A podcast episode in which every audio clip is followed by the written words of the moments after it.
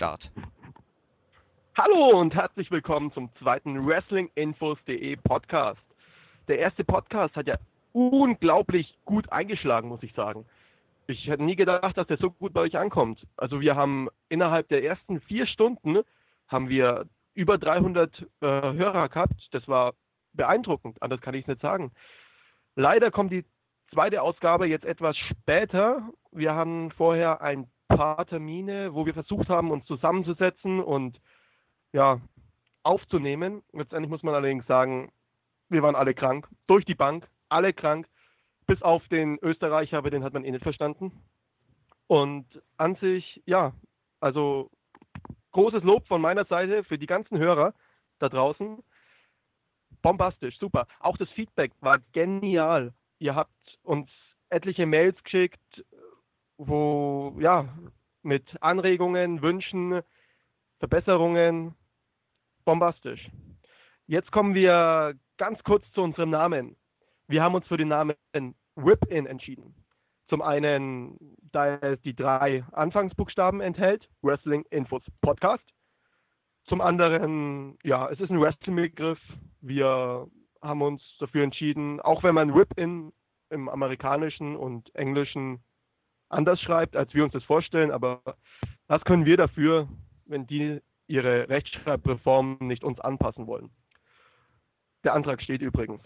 Äh, für die ja, zum Gewinnspiel. Wir hatten ja ein Gewinnspiel, wo wir die zwei WrestleMania Revenge Tour Tickets raushauen wollten. Leider muss ich sagen, es gab keinen Gewinner. Also niemand hat uns das geliefert, was wir wollten.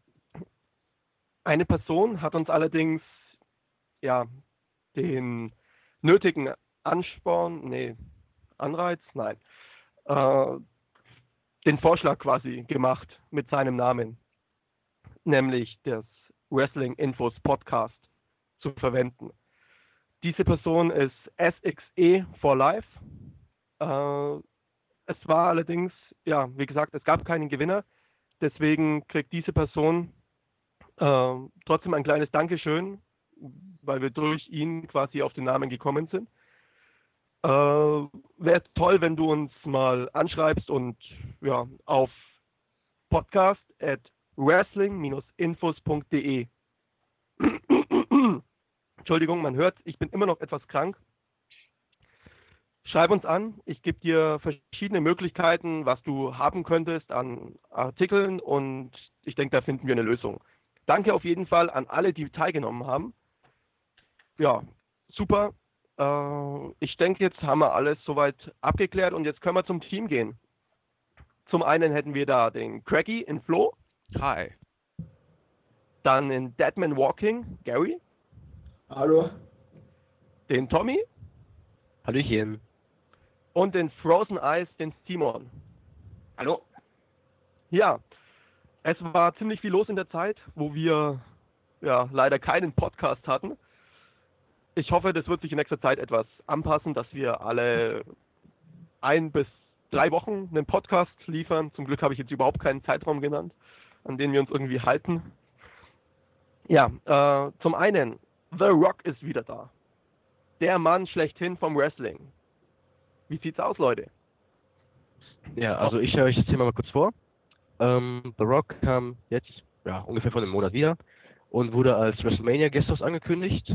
Und seitdem steckt er in eine Fehde mit dem Superliebling Cena. Und das endet wohl wahrscheinlich in einem Match bei WrestleMania. Das Ganze begann schon, ja, man kann gut sagen, vor zwei Jahren. Da haben sich die beiden schon via Twitter, Internetzeitschriften oder sonst was auch ähm, ja, bekriegt, weil es immer wieder zwischenzeitlich Äußerungen von Cena gab oder auch von The Rock. Und ja, die Fehde wird halt im Moment am Laufen gehalten. Und es scheint sich da auch noch was mitzuspielen, denn unser kleiner Liebling The Miz hat auch eine kleine Rolle, nur er wird von The Rock irgendwie überhaupt nicht beachtet. ja, ähm, The Rock bei WrestleMania. Das ist doch mal. Jetzt hat die WWE den Clou, den sie schon lange haben wollte. Vielleicht, also ich habe so ein bisschen die Hoffnung, dass WrestleMania dadurch etwas aufgepeppt wird. Ich meine, ich habe mir die, ich habe mir die Promo von The Rock ungefähr geschätzte 30 Mal angeschaut angeschaut, Entschuldigung. Und allein, äh, wie er Michael Cole zusammenstaucht, wenn er an den Laptop gehen will, das war göttlich für mich. Wie denkt ihr Ja. darüber? Die Promo war schon gut, aber ich bezweifle, dass ein einziger Mann ganz WrestleMania auf seinen Schultern tragen kann. Gut, The Rock ist ja jetzt Host von WrestleMania, aber ich bezweifle wirklich ganz stark, dass ein einzelner Mann eine doch sehr durchwachsene Matchcard in meinen Augen am Leben erhalten kann. Auch wenn seine Promos wahrscheinlich die ganze Show über absolut genial werden. Aber ich, ich bezweifle ernsthaft, dass The Rock WrestleMania alleine tragen kann. Zumal ich mir unter dieser Rolle als Guest-Host noch nicht so wirklich vorstellen kann. Also, ich denke mal, sowas wie ein Raw-Guest-Host, der sich mit den Mitkadern irgendwie Backstage und in Comedy-Segmenten abgeben muss, wird das sicherlich nicht sein. Ich habe keine wirkliche Idee. Vielleicht sitzt er da irgendwie auf seinem Sofa an der Entrance-Ramp und gibt seine Kommentare ab und zu mal ab, aber ansonsten kann ich mir ehrlich gesagt nicht viel darunter vorstellen. Ich glaube, Ja, das ich gehe ist davon aus, dass das sowas wie ein Moderator sein wird, so wie in den Game-Shows oder Quiz-Shows, wie man sie alle hat. Also einfach ein Moderator, der, durch die ganze Show führen wird. ich glaube, das ist auch ein allgemeines Problem, dass sich im WWE in der WWE Universe kaum jemand vorstellen kann, was The Rock bei WrestleMania machen wird. Hm. Dass er eine Rolle spielen wird, ist klar. Vielleicht wird er sogar ein Match haben, vielleicht wird er irgendeine andere, also irgendwie anders in Matches eingreifen, aber was genau, das weiß wirklich noch keiner.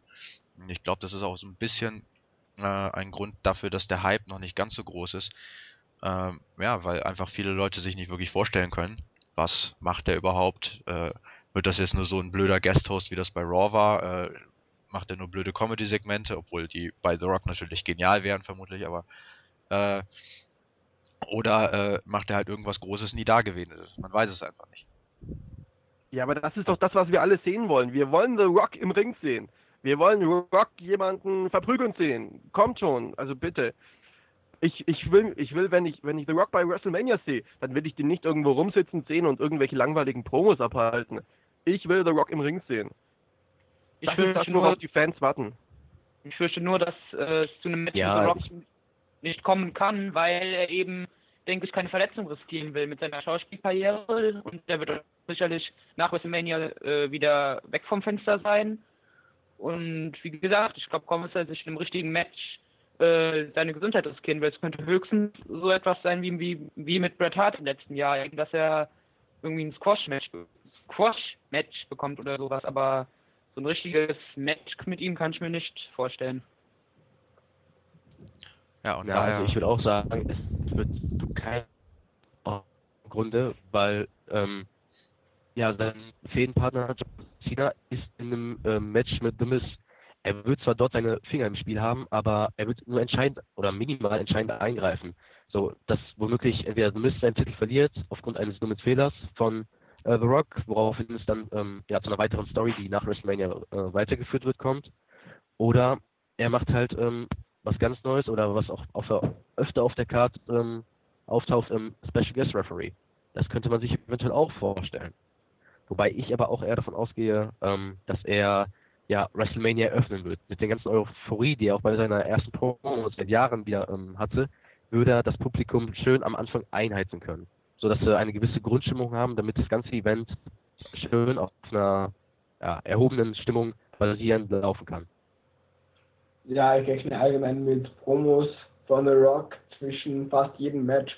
Denn ich denke, wir werden bestimmt ein oder zwei Titelmatches dabei haben. Diese werden die Stimmung innerhalb von drei Minuten Richtung Nullpunkt bewegen. Und danach braucht man einen wie The Rock, der mit einer absolut klassen Promo, die höchstwahrscheinlich auf die Diven bezogen ist und die BG-Grenzen sprengen wird, der da wieder Stimmung reinbringt. Denn nach diesen Matchen, genau, wenn man sich das so ansieht, da ist die Stimmung wie in einem Sack Kartoffeln. Also da ist gar nichts los. Keiner der Fans zeigt irgendeine Reaktion. Das ist einfach nicht das, was man bei WrestleMania brauchen kann. Das ist auch das allgemeine Phänomen. Jedes Mal, wenn die Diven den Ring betreten, sind, sind die Toiletten voll. Klasse. Das finde ich sehr schade. Warum? Also ich, ich weiß nicht, ich, ich weiß nicht, was ich, ich kann mit den Diven relativ wenig anfangen. Ja, aber äh, dadurch, wohl- dass die Leute auf die Toilette Ja, weil sie gehen, nichts können. immer wenn sie auf die, immer wenn sie die Steven sehen, geben sie ihnen ja nicht mal die Chance. Ich meine, klar, sie erfüllen dann die Erwartungen dann doch wieder. Aber ich finde es schade, dass man das einfach von vornherein so als als Pinkelpause ansieht. Wobei wir ja bei den Ja, möglicherweise auch etwas im Gange haben, aber darauf kommen wir ja später noch zu sprechen. Das liegt aber an der WWE. Ich sehe extrem viel Independent Promotions und da gibt es Independent Promotions wie zum Beispiel Shimmer, die haben sich rein auf Frauenwrestling spezialisiert und eine Shimmer DVD würde ich jeder WWE Show und jedem WWE Pay-Per-View vorziehen, weil das ist wirklich Frauenwrestling auf höherem Niveau, als man es teilweise in der WWE zu sehen bekommt bei Männern.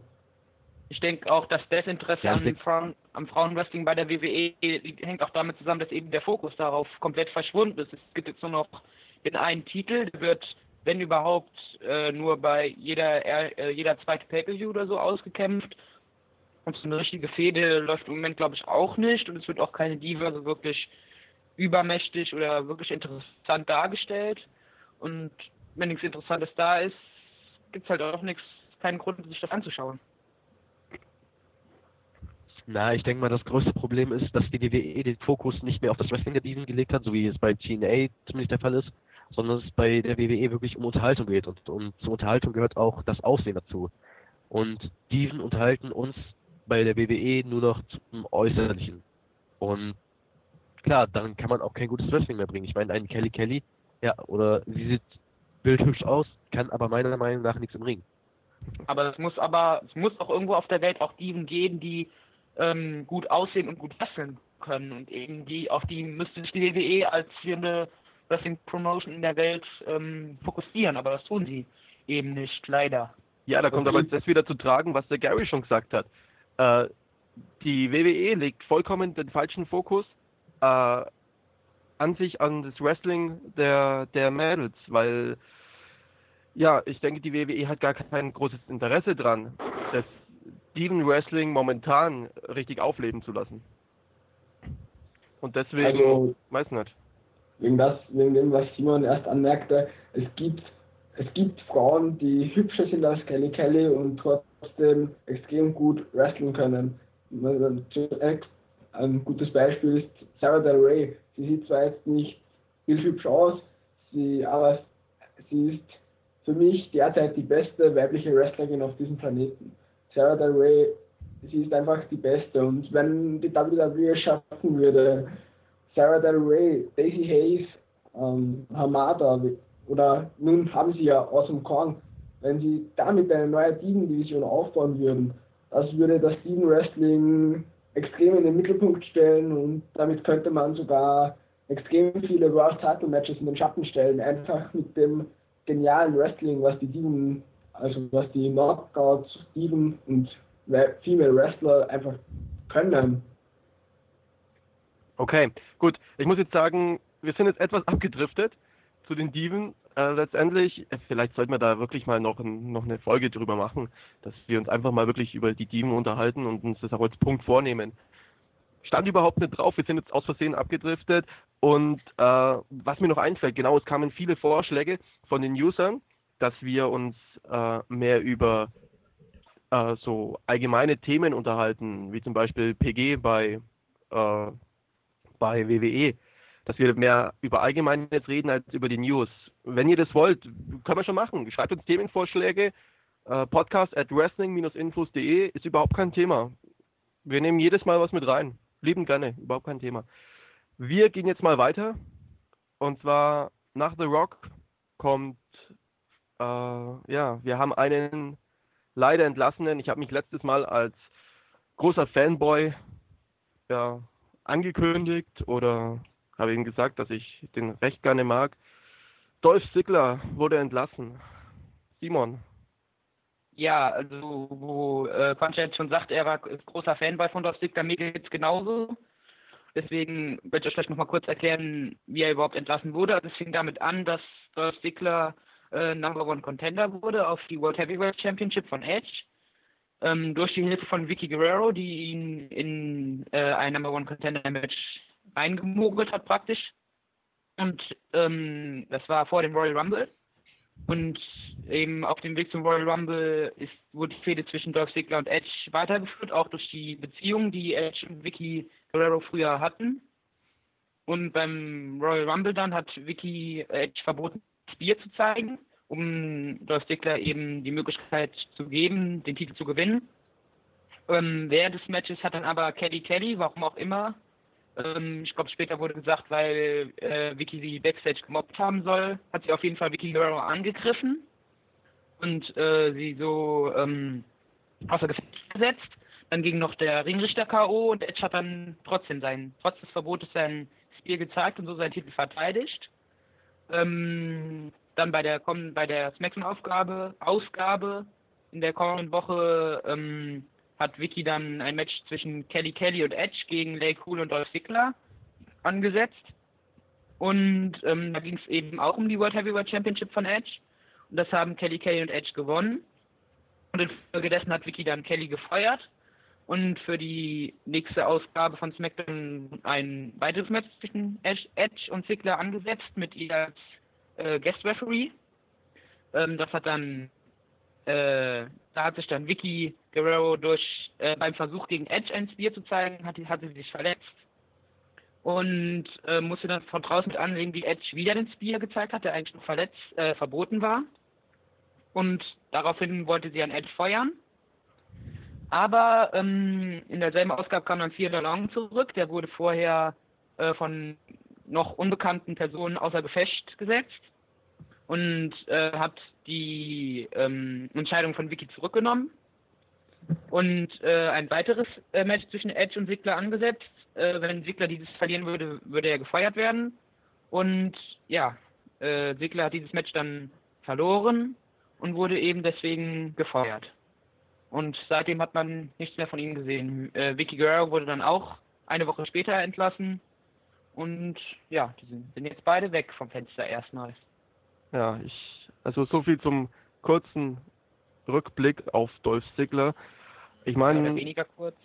Ja, passt schon. Gut. Alle Leute, die mittlerweile eingeschlafen sind, können jetzt wieder aufwachen. Vielen oder Dank. die vorgespult haben. Hier ist der Punkt, wo ihr wieder einsteigen könnt. Na danke. Und sollt. Und sollt.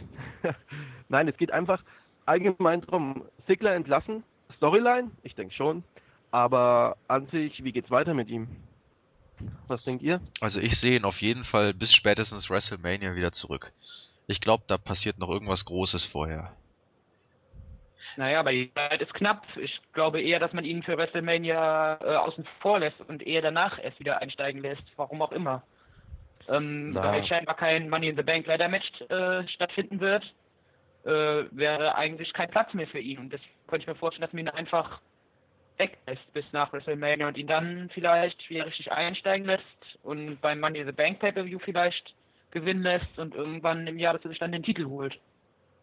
Na, also ich denke, dass er dann, ähm, weil es Storyline-mäßig ist, eben bei WrestleMania ähm, direkt zurückkehren wird und zwar auch äh, im wahrscheinlichen äh, Main Event von äh, SmackDown und zwar bei Edge vs. Alberto Del Rio, weil Edge war mit äh, Sigler in einer Fehde und äh, Sigler war zwischenzeitlich auch World Heavyweight Champion und im Prinzip hat er auch wieder ähm, ja eine minimale Chance auf ein ähm, ja auf sein ja, wie heißt es ähm, Rückmatch äh, gegen Edge und ähm, das könnte er ja dann nach WrestleMania einfordern, indem er zum Beispiel einfach sich in das Match einmischt, sodass er der Rio die Chance kostet und dann beim darauffolgenden Pay-Per-View zum äh, Triple Threat Match kommt.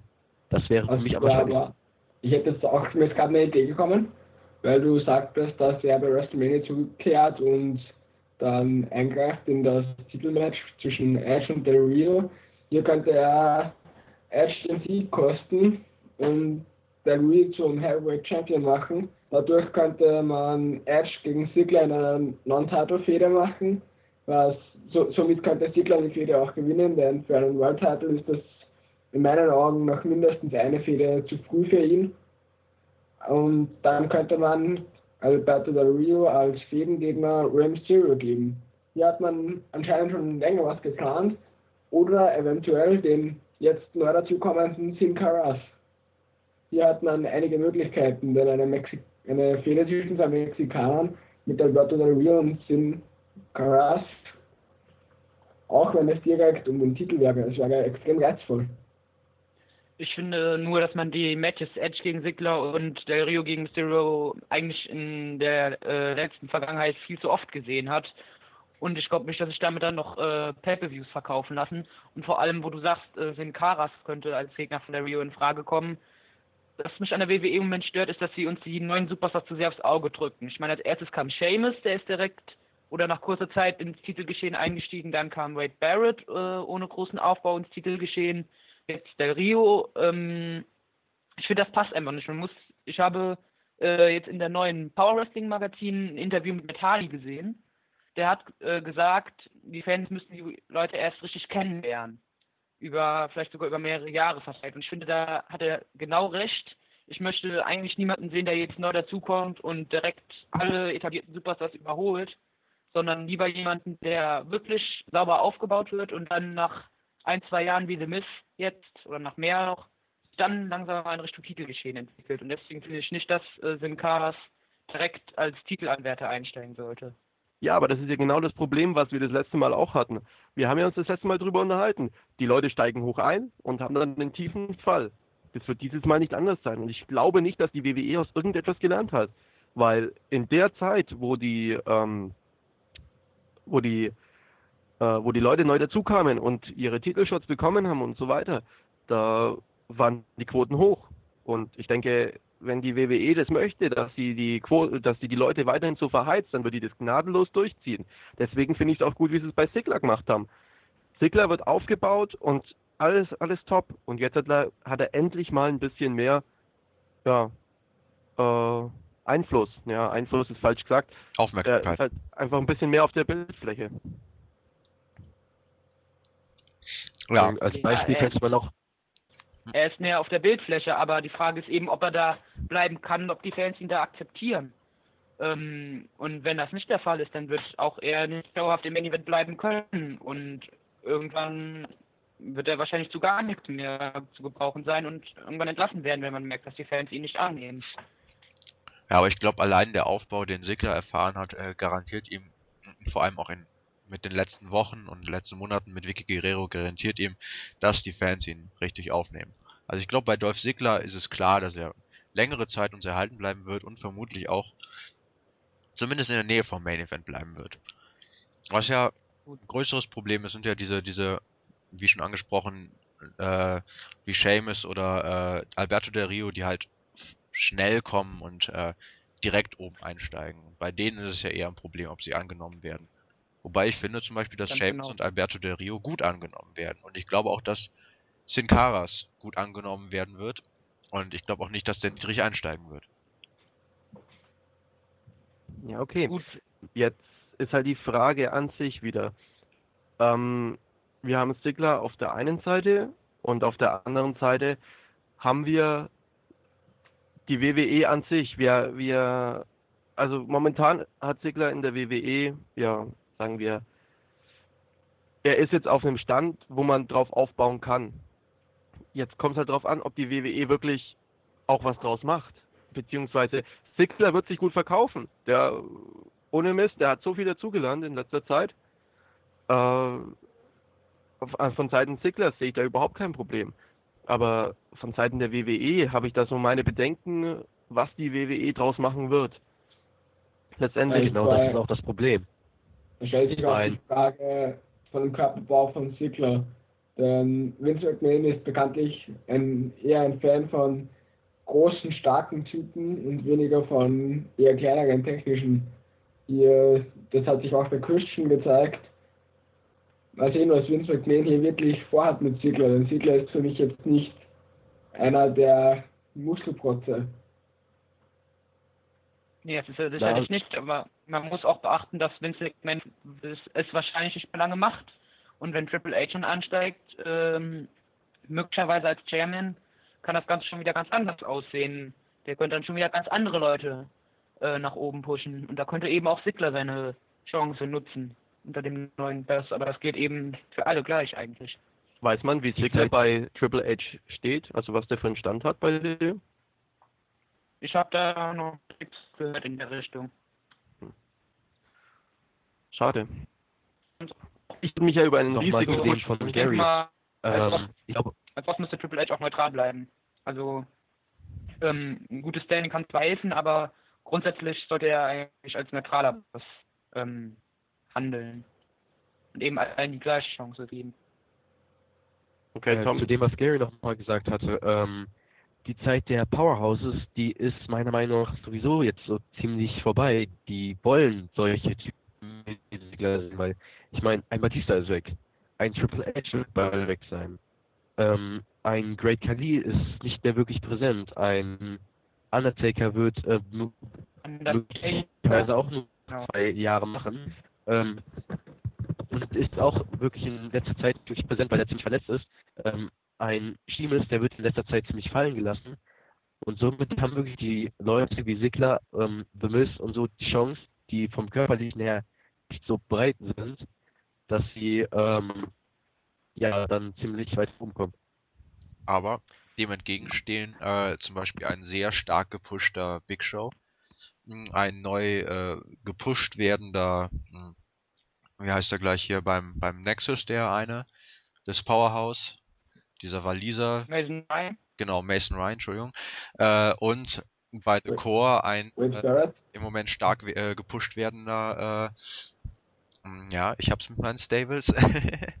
äh, naja, auf jeden Fall gibt's da auch so ein Powerhouse. Jackson? Ezekiel Jackson. Jackson, genau. Äh, also es gibt schon noch genug Powerhouses, die, die nachgepusht werden, so ist es nicht.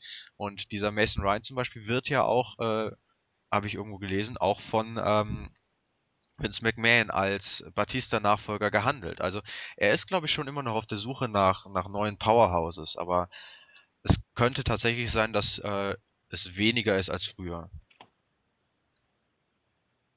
Okay. Also gegen ein oder zwei Powerhouses im Main Event ist auch nichts einzuwenden, denke ich. Und ein, gut, ein Ryan kam es nicht gerade als Wrestling drüber, aber eben als Afro-Gegner oder sowas, oder als, ähm, sagt man, als ähm, großer Gegner, den man überraschenderweise dann besiegen kann als Champion, ist das schon passend. Wie zum Beispiel ein Big Show, der wird, denke ich, nie wieder Champion sein, aber als ähm, Main Eventer, gegen den man als Champion mal gewinnen kann, um seinen Push zu verbessern, sind die alle mal zu gebrauchen. Und da brauchen eben diese großen Leute wie Mason Ryan oder Big Show für.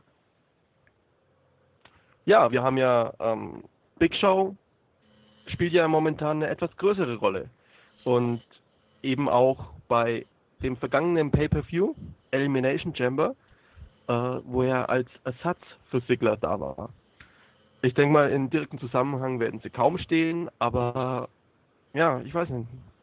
Also Sigler äh, fand ich schade, dass er nicht dabei war bei Elimination Chamber. Aber Elimination Chamber hat ja allgemein auch wieder viel Stoff zum Reden gebracht. Äh, viel, viel Stoff für uns zu reden, hoffe ich mal. Ja, jetzt gehen wir es doch mal durch. also- Was war denn bei Elimination Chamber alles? Also ich muss sagen, für mich hat Elimination Chamber angefangen wie jeder andere Pay-Per-View auch. Ich habe bei Sky angerufen. Und wenn man bei Sky anruft, dann kommt man nur an so eine lustige ja, Computerstimme, die einem sagt, Moment, ich versuche es mal zu verdeutlichen. Hallo, Sie haben Wrestling WWE No Way Out bestellt. Bitte bestätigen Sie Ihre Eingabe mit der 1. Super, so kann jeder Pay-Per-View anfangen. Optimal. Dann ging es allerdings weiter mit ja, Singles Match. Alberto Del Rio gegen Kofi Kingston. Fand ich allerdings schade, dass es kein Titelmatch war. Es war ja zuerst, hieß es, ja, hm, lass mal Alberto Del Rio einen Titel gewinnen. Letztendlich leider nein. Was sagt ihr dazu? Also Ich ich hätte, ist es eigentlich ich hätte ihm den Titel mit auf den Weg gegeben. Ich, äh, ja, wie gesagt, er wird ja im Moment ziemlich gepusht, äh, aber ob dieser Push ein WrestleMania-Titelmatch äh, rechtfertigt, das ist ja immer so die große Frage und das ist ja auch das, was sich im Forum viele, viele fragen, ob er das überhaupt verdient hätte, so schnell dann mit dem Rumble-Sieg äh, bei WrestleMania anzutanzen. Und äh, ich finde, mit einem Titelgewinn im Vorfeld hätte er nochmal ein wenig mehr Schwung gehabt und hätte ein wenig mehr Glaubwürdigkeit gehabt, auch wenn er dann bei WrestleMania verliert. Er wäre dann ja immer noch Intercontinental Champion. Also ich fand halt an sich, fand ich einen, einen schwachen Opener. Also man hätte halt schon ein, äh, ein Titelmatch draus machen können. Beziehungsweise ich fand es nicht schwach von der wrestlerischen Leistung her. Die war okay. Aber vom, von der Aufmachung her, warum sollte man sich zurücknehmen, wenn man doch etwas Größeres draus machen könnte? Das ist halt einfach schade. Ich bin ehrlich gesagt froh, dass es kein Titelmatch war, denn wenn man jetzt Alberto Del Rio einen Titel gibt, dann ist der Intercontinental, dann wird der Intercontinental-Titel komplett entwertet. Denn das ist im Grunde dann nur ein Schmuckstück für Del Rio. Er ist auf dem Weg nach er ist auf dem Weg zu größeren. Er steht im WrestleMania Main Event. Er hat das Royal Rumble gewonnen. Warum sollte man dem Royal Rumble Gewinner den Intercontinental Championship geben? Das bringt ihm gar nichts. Und die Glaubwürdigkeit hat, muss er spätestens mit dem Royal Rumble Sieg gehabt haben. Auch wenn da noch diese Phase mit Santino Morella war. Aber spätestens mit dem Royal Rumble Sieg muss klar gewesen sein, dass dieser Junge was drauf hat, dass er wirklich gut ist und dass er vor einem extrem großen Push steht. Und wenn man ihm dann, er hat gewonnen gegen Kofi Kingston, auch wenn es ein Non-Title-Match war, er hat das gewonnen und um das geht. Er hat einfach gezeigt, dass er besser ist als der Intercontinental Champion und das sollte ein künftiger World Champion schon sein. Und wenn man ihm jetzt den Titel mit auf den Weg gibt, wäre das nur eine Verschwendung vom Titel, auch wenn er jetzt nicht wirklich in Storylines eingebaut wird, aber besser als wenn man ihn einfach als Schmuckstück an der Rio hängen hat. Ja, aber mal von der anderen Seite betrachtet, ähm, was ist eigentlich mit Kofi Kingston? Steckt der momentan in irgendeiner Fehde? Weil für mich sieht es so aus, als, als würde der seinen Titel durch die Gegend tragen und es interessiert einfach niemanden. Ja, genau so sieht es leider aus. Also Kofi ist ohne Fehde, schon seit langem. Äh, den Titel von Sigler er eigentlich nur hinterhergeworfen bekommen, weil eben Sigler als Number One Contender für den Royal Rumble offenbar gebraucht wurde. Und seitdem läuft er eben nicht viel. Ich habe auch das Gefühl bei Kofi, der ähm, dem hat man nichts wirklich vor. Der, scheint ein solider Mitkader zu sein, dem man ab und zu mal den Intercontinental oder United States Titel geben kann, der ordentlich auf die Beine stellen kann, aber der eben kein Main Event Potenzial hat. Und äh, mehr scheint da auch nicht drin zu sein für ihn und deswegen gibt man ihm wohl auch im Moment keine Fehde, weil man ihn eben für nichts auf wirklich. Ja, aber dann ist ein Titelgewinn auch ziemlich unnütz. Ich meine, wenn man keine Pläne für ihn hat, warum soll man ihn dann in eine wichtige Position stecken? Und das ist als Champion ähm, einfach so. Ähm, ja, und dann Midcard-Fäden laufen lassen, die nicht um diesen Titel gehen. So wird der Titel auch ähm, ein wenig entwertet. Klar, er hat seine Matches, aber ohne Fehde bringt das auch nicht wirklich was. Ich denke, man kann einfach den Titel geben, weil man einen Titelträger brauchte und Kofi eben solide aufgebaut wurde als Mitkader, aber eben nicht für größere, höhere Positionen. Und da hat er halt eben einfach gepasst als Übergangschampion, so leid mir das tut für die Intercontinental Championship, die sowieso mittlerweile fast zum Wanderpokal verkommt. Ähm, ja, ist halt einfach ein Übergangschampion, der nach WrestleMania schnell verlieren wird, eben wieder an jemand, der äh, nach oben stoßen kann.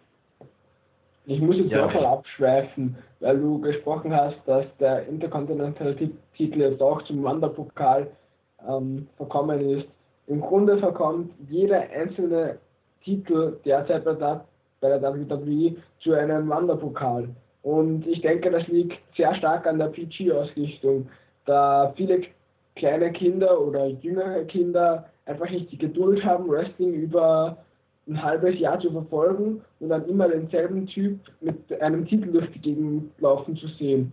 Das, ich denke, dass einfach da die kleinen Kinder von der Geduld nicht von der Geduld nicht so weit sind, dass die damit leben können, wenn über 4, 5, 6 Pay-Per-Views ein und derselbe Typ Champion bleibt. Außer dieser Typ heißt John Cena, dann ist das egal für die kleinen Kinder, aber wenn ein Edge oder ja, bei Kane hat den Titel auch lange gehalten, aber wenn ein Edge den Titel lange hält, dann ist das für die kleinen Kinder fad oder langweilig. Und da, da spielt da spielt die PG-Ausrichtung auch eine Rolle. Und ich denke, dass man das mit dem Ende der PG-Ausrichtung beenden könnte. Oder ich hoffe es zumindest. Moment, du redest gerade vom Ende der PG-Ausrichtung. nicht, en ich rede eher davon, dass man durch die Rückkehr von The Rock denke ich, dass man sich Schritt für Schritt vom PG entfernt.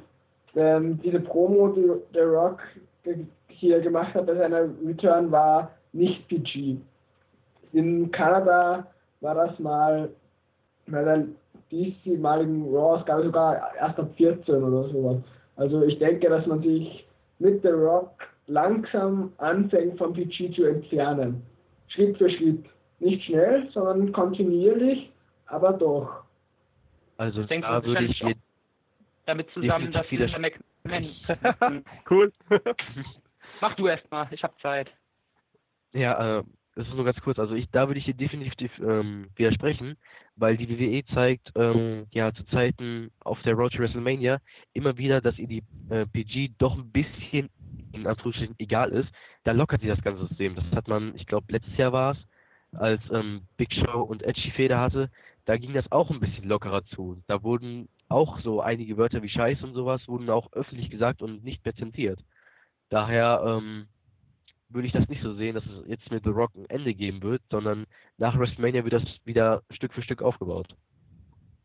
Was ich dazu sagen wollte, war, dass ich mir schon vorstellen kann, dass PG wesentlich etwas abgeschwächt wird, weil eben äh, Linda McMahon die Kandidatur da äh, um irgendeinen Senat, ich habe es nicht so genau verfolgt, auf jeden Fall hat sie offenbar die Kandidatur, ist sie gescheitert, sie hat den Posten nicht bekommen und ich glaube in der Zeit wurde eben dieses PG besonders stark, wurde besonders stark auf dieses PG geachtet, um eben eine gute Publicity zu haben. Jetzt, wo sie gescheitert ist, kann man eben wieder etwas äh, deftiger, sage ich jetzt mal, zu Werk gehen.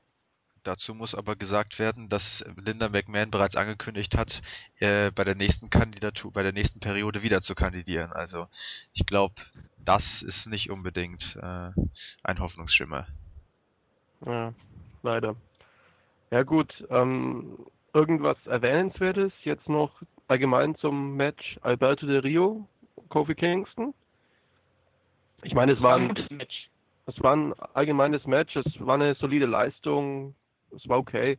Viel zu, viel zu sagen haben wir zu den Personen nicht, weil letztendlich wir haben Alberto Del Rio ausführlich besprochen im letzten Podcast und ja, äh, Kofi Kingston, da kannst einfach nicht äh, momentan viel drüber sagen. Er ist halt da, er macht seine Aufgabe, er macht das, wozu, er eingeteilt ist. Ich sehe Kofi Kingston jetzt nicht als Cena Destroyer oder etwas in der Art, einfach mal hergeht und John Cena verprügelt. Dazu hat er einfach meiner Meinung nach ja nicht so das Charisma, um mit John Cena mithalten zu können, auch wenn ich mich jetzt verfluche, dass ich das gesagt habe und John Cena hiermit gelobt habe. Aber äh, ja, gehen wir mal weiter.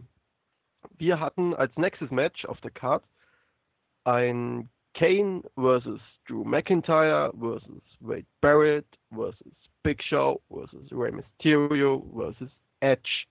World Heavyweight Championship Elimination Chamber. Wie sieht's aus? Big Show als Ersatz für Sigler? Meiner Meinung nach schade. Super duper.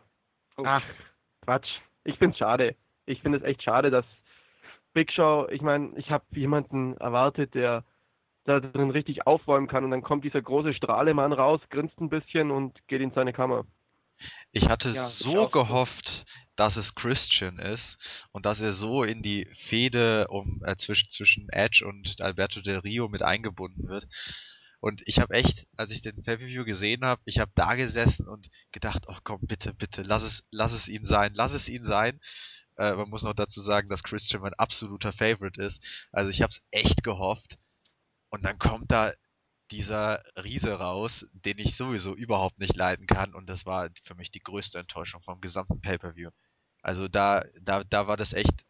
Das Match war dann, war dann doch erstaunlich gut, aber ja, also das war für mich eine Riesenenttäuschung. Und zwar wirklich Riesenenttäuschung. Ist auch schön ironisch, dass Christian dann gerade nach dem Match eben zurückkam und doch noch irgendwas gerissen hat. Da, da hat Edge, glaube ich, von Angriffen von Del Rio ähm, beschützt am Ende. Also er war da, aber wurde eben leider nicht eingesetzt. Ja, Christian wäre schon richtig klasse gewesen. Das wäre, ah, aber ich weiß auch nicht, warum er ihn dann auf einmal bei SmackDown, letzte Woche war es, glaube ich, oder so äh, wiederkommen hat lassen. Ich finde schade. Und ich finde einfach, Big Show hatte für mich in diesem Match, in dem er klar, einfach wirklich klar, nur der Lückenfüller war, nichts verloren. Das war, also, ich meine, wenn er wenigstens gegen Ende eine entscheidende Rolle gehabt hätte, aber letztendlich, ja. War so der Prellbock für die spektakulären Aktionen, hatte ich das Gefühl. Es ist sehr oft so, dass der Riegel gerne mal mit vier bis fünf Finishern abgefertigt wird, wie es eben da auch der Fall war, um die Zuschauer, um den Zuschauern das Match interessant zu machen. Und dafür war er eben da und mehr auch nicht. Aber ich verstehe nicht, was ihr alle, warum ihr alle denkt, dass Christian so gut ist. Ich habe den zwei, drei Jahre bei TNA live mitverfolgt und er war zweimal World Champion, aber ich finde, ich finde, er ist komplett overrated. Christian ist für mich einer, der im Ring einfach nicht das bringt, was viele andere Superstars bringen. Jetzt mag ich dich nicht mehr. nee, ich denke einfach, es geht, es geht nicht darum, dass er letztendlich, äh, dass, dass viel von ihm erwartet wird oder dass er so die große Leistung bringt, sondern es geht mehr darum, dass ein mordsmäßiger Hype darum gemacht wurde, äh, als Christian von TNA zu WWE ge gekommen ist und dass er jetzt einfach nicht mehr da war. Die ganzen Fans, die damals von der, von der TNA mit zur WWE gegangen sind, die warten natürlich sehnsüchtig auf ihren Helden, egal was der gerade für eine Leistung bringt. Es ist einfach nur wichtig, dass er präsent ist. Wenn er mehr präsent wäre, dann würde er auch wieder, dann würde er mit in nächster Zeit garantiert wieder mehr untergehen. Aber es war einfach, man hat gehofft, dass er kommt. Da er hat auch in die Story reingepasst. Oder man hat gehofft, dass er bleibt, wie in meinem Fall. Auch wenn ich ihn nicht wirklich mag. Ich sehe ihn trotzdem lieber bei TNA als bei der WWE. Denn TNA war da, wie er ging, also Ende 2007, Mitte 2008, sowas in der Phase. Da war TNA gerade dabei, dass man sich ein richtig, richtig, richtig gutes Roster aufbaut. Nur Christian hätte dabei geholfen, auch wenn er nicht, wenn mein Liebling ist oder ich ihn nicht für besonders gut halte. Er hat einfach geholfen, da ihn extrem viele Leute kannten. Aber nun ja, man sieht, was aus TNA geworden ist und ja. ja. Ich könnte da vielleicht was kurz einwerfen, das ist mir gerade klar geworden. Ähm, Im Prinzip, ja. das, was ihr meint, ist das so, China andersrum. Engel. Oh, warte, jetzt ist Internet. Ja, also das, was ich gerade gemerkt habe, ist, das, was ähm, die WWE macht, also die GNA-Leute nicht so stark zu pushen. Nur die GNA. Das sieht man an von Beispielen wie Kurt Angle oder Jeff Hardy. Die steigen direkt ins Main-Event ein und haben größere Fäden. Jeff Hardy ist jetzt zweimaliger World Heavyweight Champion. Ach, ich wollte Heavyweight Champion, sondern ähm, ja, die Titelträger vom TNA-Titel halt. Und ja, das ist genau das Gegensätzliche. Das ist mir gerade so irgendwie aufgefallen. Das wollte ich euch mal so, so kurz mitteilen. Vielleicht ist das auch was, warum die WWE das macht, damit man nicht so den direkten Vergleich zu TNA hat. Also ich denke, dass da weniger drauf gegeben wird muss ich ganz ehrlich sagen. Ich, ich denke, die WWE will einfach ihr Ding momentan durchziehen. Ich glaube nicht, dass die sich modsmäßig mit TNA vergleicht und dann sagt, wir müssen das jetzt unbedingt anders machen. Sondern ich denke, die WWE eben durch ihre Marktgröße äh, ist da eher ansagend, was Sache ist, als TNA. Ich denke, wenn dann eher noch richtet sich TNA nach WWE, aber andersrum kann ich mir überhaupt nicht vorstellen. Nicht im geringsten. Glaube ich auch. Ich habe letztens erst, äh, glaube ich, gelesen, dass die WWE TNA gar nicht mehr Konkurrenz sieht, eben weil irgendwie Popularität sinkt oder die Shows so schlecht sind oder beides. Ich weiß es nicht genau. Aber ich glaube kaum, dass es danach gerichtet wird. Oder eben CM Punk war, glaube ich, auch mal bei TNA und ist jetzt im Main Event von der WWE unterwegs. Also da, ich denke, daran kann sich die WWE nicht orientieren. Okay. Ähm, um mal kurz auf das Match zurückzukommen.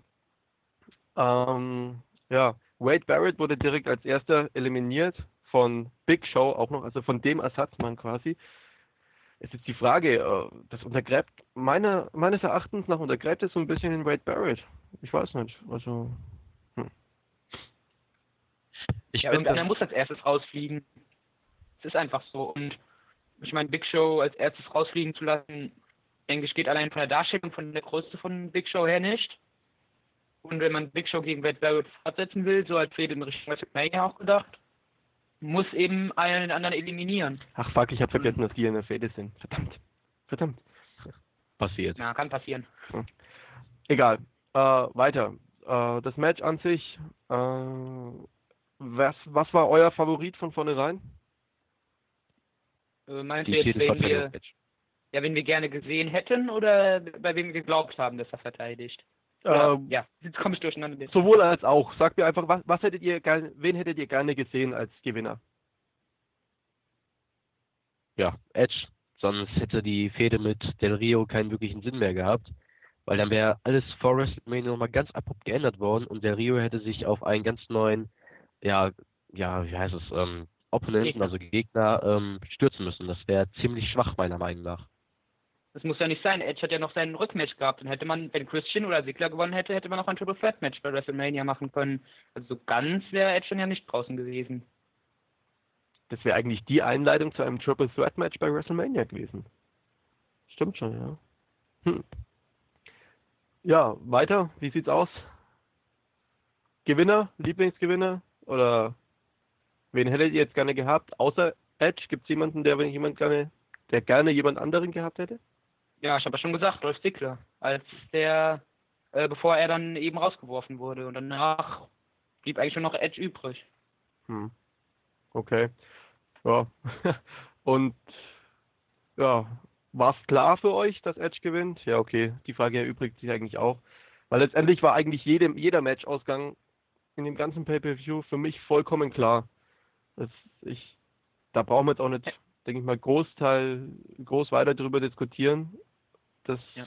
war jetzt in dem ganzen Pay-Per-View, was auch von vielen Usern bei uns angemerkt wurde, wirklich so, dass sie haben es einfach durchschaut. Also wenn wir über den Pay-Per-View ein offizielles Gewinnspiel gemacht hätten, hätten wir losen können, wer, wer, Preis gewinnt. Hm. Man hat sicherlich gehofft, dass jemand anders gewinnt, wie ich zum Beispiel beim Roundtable äh, habe ich John Morrison als Sieger des World Chambers angegeben, weil ich eben wirklich gehofft habe, dass er, dass wir uns vielleicht überraschen will. Aber es ist halt eben alles am Ende doch so gekommen, wie es zu erwarten war, leider. Hm. Okay, ähm, gehen wir einfach mal weiter, weil theoretisch macht es jetzt wenig Sinn, da noch groß drüber zu diskutieren. Außer hat noch jemand was? Ja, macht beim WrestleMania Roundtable mit. Moment, so weit sind wir noch gar nicht. Jetzt tu mal langsam. Ja, nur weil es gerade beim Roundtable war, dachte ich, ein bisschen Schleichwerbung. Okay, ähm, WWE Tag Team Championship. The Core, Heath Slater und Justin Gabriel. Ezekiel Jackson war mit daneben standen. Oh, gegen Santino Marella und Wladimir Kozlov. Zusammen mit Tamina. Was für eine Traumansetzung. Bitte nochmal? Was für eine Traumansetzung. Das Inwieweit? betretene Schweigen. Das sich- Schweigen, das passt schon. So ein Wrestling, so, ein- so ein Match wünscht, wünscht sich jeder Wrestling-Fan auf einer Matchcard. Braucht man, glaube ich, nicht viel dazu zu sagen. Okay, gut, dann.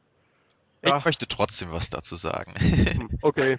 Ich war nämlich sehr enttäuscht von dem Match. Und zwar hatte ich eigentlich gehofft, äh, dass man The Core endlich mal anders präsentiert, als man es beim Nexus getan hat. Aber ich wurde bitter enttäuscht. Äh, auch The Core kann nicht fair alleine gewinnen, sondern es braucht immer Eingriffe von außen. Und dass äh, äh, Heath Slater und Justin Gabriel äh, ihre Matches auch nicht alleine gewinnen können, wenn sie beim Core sind, das hat mich dann doch etwas getroffen. Also das hätte ich mir echt anders gewünscht. Aber die haben doch alleine gewonnen. Naja, Eze- Ezekiel Jackson hat am Schluss nur noch den, den einen rausgezogen, aber der wurde ja vorher, da wurde er vorher getaggt. ja, aber er hat äh, eingegriffen. Und ich finde einfach, also also ich, ich, ich fand schon einen Fehler, dass er überhaupt neben dem Mat neben dem Ring stand. Also ich finde, das hätten sie einfach komplett den Fokus auf die bei auf die vier Wrestler setzen sollen. Und dass wirklich, wirklich klar ist, Heath Slater und Justin Gabriel haben das ganz alleine geschafft. Ich meine, Ja gut, das geht aber in letzter Zeit in der WWE allgemein. ist natürlich kein richtiger Eingriff. Aber äh, letztendlich war es doch wieder einer. Und das hat mich doch sehr enttäuscht. Ja, es geht halt letztendlich in der WWE allgemein wieder eher unter, dass die Leute wirklich ihre Matches alleine gewinnen. Gut, John Cena grundsätzlich, aber so vom Rest, ich meine, wir haben wirklich viele, viele Matches, wo eingegriffen wird. Auch The Miz hat grundsätzlich immer äh, normalerweise äh, jemanden dabei, der eingreifen kann. Vollkommen egal, ob das jetzt Alex Riley oder Michael Cole ist. Und wenn jemand, also wenn niemand von euch mehr noch was zu dem Tag Team Championship hat, das leider etwas enttäuschend war, dann würde ich ganz gern weitergehen. Ich wollte noch kurz was zu dem Thema Eingriffe sagen. Ähm, ich denke, damit kommt auch der Realismus eher in Vordergrund. Ich denke, wenn man einen Freund hat, der neben dem Ring steht, oder aus der anderen Sichtweise einen hat, der im Ring steht, dann möchte man dem auch helfen. Das ist eigentlich nur selbstverständlich und auch realistisch. Und na gut, es nervt natürlich, wenn ständig Eingriffe kommen, aber das, wie gesagt, das ist eben realistisch, dass man seinem Freund gerne helfen möchte, wenn der im Ring steht. Ja, aber da geht der Sport unter. Ja, also und außerdem nur noch muss man dazu sagen, dass die Eingriffe immer nur von den Heels kommen. Also die Faces helfen sich nicht gegenseitig in ihren äh, Matches. Und da ist dann die Frage, ist Freundschaft jetzt eine Heel-Sache? hm. Um mal etwas kontrovers zu werden. okay. Naja, Heels greifen hauptsächlich gegen Faces ein und nicht für Heels. Daher kann man nicht von Freundschaft sprechen, sondern von einer Zweckgemeinschaft. Weil sie den Vorteil draus ziehen, meinst du? Ja, weil sie einfach gegen die Faces eingreifen. Sie greifen nicht für den Heal ein, sondern gegen die Faces. Das ist eine Zweckgemeinschaft. Der Feind deines Feindes ist dein Freund. Ja. Könnte sein, ja. Wäre so, wäre, wäre erklärbar, ja. Okay, ähm, ich nehme jetzt das trotzdem. Wir gehen jetzt einfach zum nächsten Match. Ich, das, das, das nervt mich. Ich, ich, ich habe gerade so, so ein Déjà-vu von, von dem Tag Team Champ, Championship und ich dachte eigentlich, es ist nicht so schlecht gewesen, aber letztendlich hat es mich doch ziemlich genervt, muss ich sagen. Ich glaube, ich habe ja den Bericht geschrieben und ich glaube, in dieser Zeit habe ich, also wo, wo das Match lief, ich habe relativ wenig von dem Match mitbekommen, weil ich einfach, ja, den anderen Text alles nachgeschrieben habe, was davor passiert ist. Beziehungsweise noch im Schreiben war. Okay. Hat er angeboten. Bitte? Hat sich ja dann gerade angeboten bei der Ansetzung. Ja. Na gut, gehen wir weiter. Gehen wir weiter. Okay, wir haben WWE Championship. The Miz gegen Jerry the King Lawler. Meiner Meinung nach hat Jerry Lawler momentan so ein bisschen den, weiß nicht, mir kommt so vor, als hätte er eine Midlife Crisis und will noch mal wissen, was geht. Ja, also ich finde, er sollte sich einfach zur Ruhe setzen. Ich habe letztens mir seine Biografie angeguckt und was der Typ schon allein an Titel gewonnen hat. Das geht weit über die 100 Titel und da muss er einfach wirklich nicht mehr in dieses ganze Geschehen rund um den WWE Championship oder World Heavyweight Championship oder Intercontinental oder was auch immer es noch alles gibt. Er gehört einfach nicht mehr hin. Er soll sich einfach schön an seinen Rednerpult stellen und oder setzen und die Matches kommentieren. Mehr sollte er nicht tun. Deshalb war das Match auch ziemlich unnötig. Aber was ihm eben noch fehlt, eben noch fehlt, war, glaube ich, zum einen überhaupt eine WWE Championship und zum anderen ein Auftritt bei WrestleMania. Da wurde auch öfter erwähnt, dass er noch keinen hatte und dass man, deswegen muss man ihm, ihn eben entsprechend aufbauen, dass er bei dieser WrestleMania ein Match haben kann. Und er hat jetzt eben das gegen Michael Cole, der der Fanboy von Miss offenbar ist und bietet sich eben an, dass wenn man sowieso keinen Number One Contender richtig, richtigen hat, man eben dann Lawler gegen Miss antreten lässt, um so der Fehde ein bisschen Schub zu geben. Nun ja, die Frage ist, ob das jetzt eine Ehre ist, gegen Cole bei WrestleMania anzutreten oder ob man da nicht doch lieber auf so ein WrestleMania-Match verzichten möchte und lieber WrestleMania in Ruhe kommentieren kann und nicht mit irgendeinem Nicht-Wrestler, der eigentlich noch nie in seinem Leben ein Wrestling-Match bestritten hat, sich hier in den Ring zu legen bei WrestleMania. Ob das jetzt so die Ehre ist, ich weiß Gut, nicht. Aber wenn du die Wahl hättest, ich frage jetzt mal dich persönlich, ähm, bei WrestleMania gegen Hornswoggle oder zu Hause vor dem PC sitzen, ich denke mal, du würdest auch eher die erste Variante nehmen, oder? Kommt drauf ja, an, ob ich als Hühnchen kämpfen muss. Die Frage ist eher bei WrestleMania gegen Hornswoggle oder bei WrestleMania vor der ersten Reihe zu sitzen. Und also ich würde mal das erste, ehrlich gesagt. Also ich denke, es ist einfach äh, so, dass Jerry Lawler da selber ziemlich viel dahinter steckt. Ich kann mir nicht vorstellen, dass der Vince zum Jerry hergeht und meint, hey, Jerry, komm, wir gehen mal ein Bierchen trinken und so ganz nebenbei erwähnt er dann, ja, hast Lust, dich noch mal ein bisschen verprügeln zu lassen. Kann ich mir nicht vorstellen. Ich denke, dass Jerry Lawler es einfach noch mal wissen will und dass, also ich meine, seine, seine In-Ring-Leistungen waren nicht wirklich schlecht. Kann man nicht sagen. Aber für mich ist er zu alt. Er, er repräsentiert nicht mehr den Wrestler, den, den er eigentlich mal war, beziehungsweise den man momentan sehen will. So, das erste Mal hat äh, Jerry Lawler ja sein Match bekommen, da war es, glaube ich, als Geburtstagsgeschenk gedacht, um äh, mal darauf zu sprechen zu kommen. Äh, und dann waren sie alle von seiner Inring-Leistung so beeindruckt, begeistert, die ja für sein Alter so toll sein soll, äh, dass sie ihm die bessere Rolle angeboten haben. Also ich glaube tatsächlich, dass es wenig von Jerry Lawler ausging, sondern dass ihm das alles angeboten wird. Sein Fehler ist dann natürlich, es anzunehmen. Da bin ich aber noch mehr enttäuscht von der WWE, als ich sowieso schon war, was die Storylines angeht. Tja. Okay, ähm, ja. The Miz allgemein, muss ich sagen, war in diesem Match dann wirklich mal stark dargestellt. Also, ich meine, er hat ja gewonnen, äh, ohne dass wirklich noch jemand eingegriffen hat. Also Alex Riley wurde ja verbannt und Michael Cole kam ja erst danach. Fand ich mal nicht schlecht. Ja, Miss hat es auf jeden Fall gebraucht, endlich mal einen cleanen Sieg einzufahren. Also er hatte ja davor, wenn ich mich recht entsinne, kein einziges Match, vor allem auch gegen Jerry Lawler, durch eigene Kraft gewonnen. Also es war immer irgendjemand dabei, der einen entscheidenden Eingriff gemacht hat und deswegen hat The Miz einfach mal sowas gebraucht. Einfach, ich meine, ja. er, ist, er ist Champion, ne? also dann muss er auch irgendwas drauf haben und es kommt einfach nicht gut, wenn man nie alleine gewinnt. Also das Match gegen Morrison bei der ersten Raw-Ausgabe von diesem Jahr hat er, glaube ich, ohne äh, Unterstützung gewonnen. Zumindest das Finish war ohne Unterstützung. Ach so. Aber ich denke, gegen, gegen Jerry Lawler ist es eigentlich in dem Fall selbstverständlich, dass er clean gewinnt, weil Lawler war eigentlich klar, dass er den Titel nicht. Das hat er vorher, aber würde. er hat ja vorher Matches gegen Lawler gehabt und die hat er. Das erste Match gegen Lawler äh, war ja, glaube ich, auch ein Titelmatch. Das war dieses Geburtstagsgeschenk, glaube ich, wo dann äh, Michael Cole am Ende nach Alex Riley noch eingegriffen hat. Also es gab zwei entscheidende Eingriffe in dem Match, damit äh, The Miz überhaupt gewinnen konnte. Und das gegen Jerry Lawler. Das war eben noch der Aufbau, denke ich, von der Fehde. Die Fehde ist ja jetzt zu Ende und da und da denke ich, ist es selbstverständlich, dass The Mist die clean gewinnen muss, damit die Fehde eben auch zu Ende ist. Oder ja. stoß da nicht auf Gegenliebe?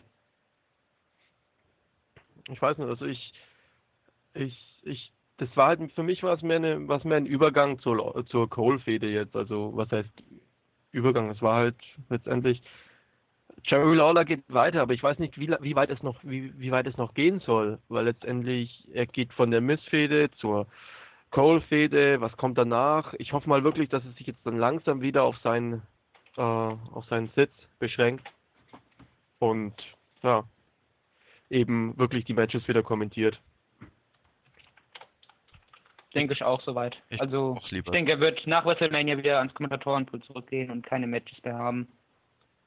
Gab es jetzt irgendjemanden von euch, der sich Lawler als Champ gewünscht hätte oder erwartet hat? Nein, von mir, von meiner Seite nicht. Absolut. Als Champ nicht, als Champ nicht, als Sieger eventuell. Dass er mir Disqualification durch einen Eingriff gewinnt. Also das hätte ich im Rahmen des Möglichen gesehen. Ein Championship, also einen cleanen Sieg, auf keinen Fall.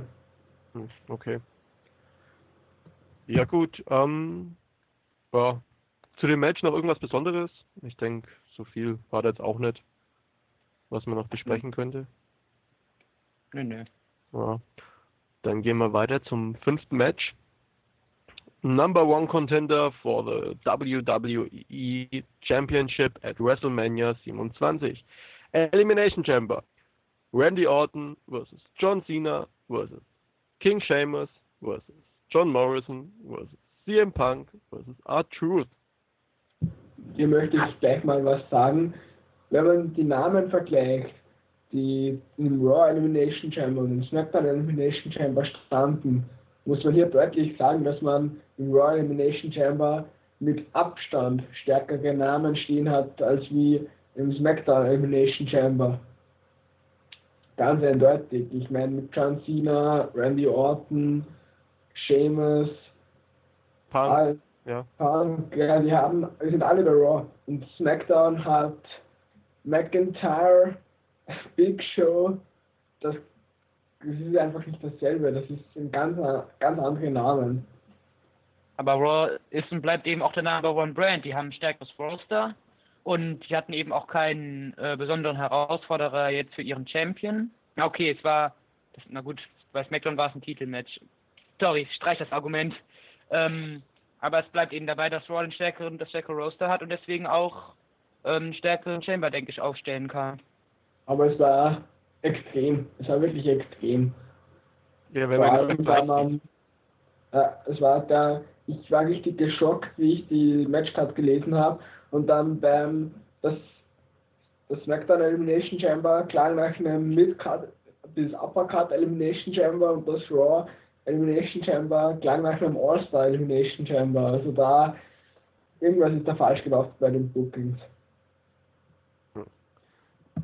Ja, also keine Ahnung, ich fand es etwas schade von den Eliminierungen her, muss ich sagen. Keine Ahnung, also für mich, äh, wenn ich sehe, dass Randy Orton wirklich schon so früh rausfliegt, das war für mich die Überraschung schlechthin. Muss ich Für sagen. mich nicht. Nicht? war es eine positive Überraschung, muss ich sagen. Also, nachdem man gesehen hat, wie das Ganze gestartet ist am Anfang, also wie äh, CM Punk in seiner Kapsel stecken geblieben ist und von Randy Orton abgefertigt wurde, musste es eigentlich kommen, dass äh, CM Punk nun Randy Orton rausschmeißt, als er wieder ins Match reinge reingeschrieben wurde.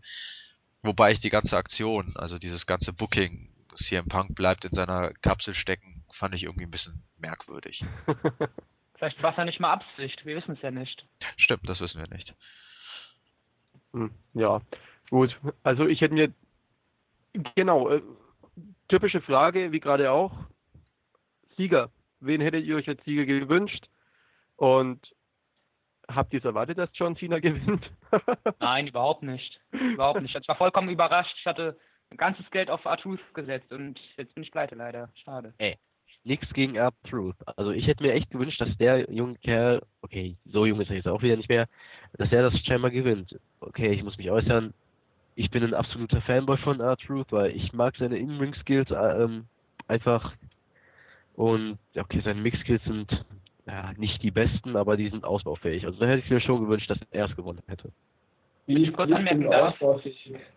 Ich, glaube, R-Truth war sogar der älteste Teilnehmer in dem Chamber, Tommy. Also da hast du, glaube ich, ein bisschen daneben gehauen. Ja, ich habe ja gesagt, äh, okay, so jung ist er auch nicht mehr. Am Ende noch. Hab ich überrascht. Aber Um wieder zum Thema zurückzukommen. Äh, ich habe mir insgeheim tatsächlich gewünscht, dass John Morrison gewinnt, einfach nur damit John Cena frei wäre für ein Match mit The Rock. Aber ja, äh, das ist dann le leider nicht passiert und irgendwie war es auch klar, dass John Cena gewinnt. Also wirklich erwartet habe ich es nicht, ich habe es nur insgeheim gehofft. Ja, es muss fast John Cena gewinnen, aber ein, ein Elimination Chamber nicht unclean verlieren, also nicht unclean gewinnen kann. Nur durch Pin und Submission und durch sowas verliert ein Cena einfach nicht. Das geht nicht. Hat Cena schon mal aufgegeben? Äh, gute Frage. Hm. Das wird noch für mich interessant. Aber ja, ja, stimmt schon. Äh, also gut, von der Seite habe ich es sein. überhaupt nicht betrachtet. Also es kann sein. Er hatte, glaube ich, als er sein Debüt hatte in der WWE, ist er direkt in der Fehde mit Kurt Angle eingestiegen. Ich habe ich hab die Matches nicht mehr in, in Erinnerung, aber ich kann mir gut vorstellen, dass er da vielleicht sogar mal, als er auch kein richtiger Topstar beim Enkellock aufgegeben hat. Aber Das wird dann tot So als- wiegen. ja, als Superman jetzt denke ich nicht, dass er das schon irgendwo mal durch äh, Submission oder überhaupt äh, clean verloren hat. Hm, okay. Ja, ansonsten irgendwas Überraschendes in dem ganzen Match? Also überragend. Überragend, denke ich, war auch wieder die Leistung von John Morrison. Der hat das Oh, Äh, der hat wieder einige tolle Aktionen gebracht, ähm, auch schon beim Royal Rumble Match. Es wird wirklich langsam mal Zeit, dass er nach WrestleMania äh, in Richtung Titelmatch kommt. Oder noch weiter.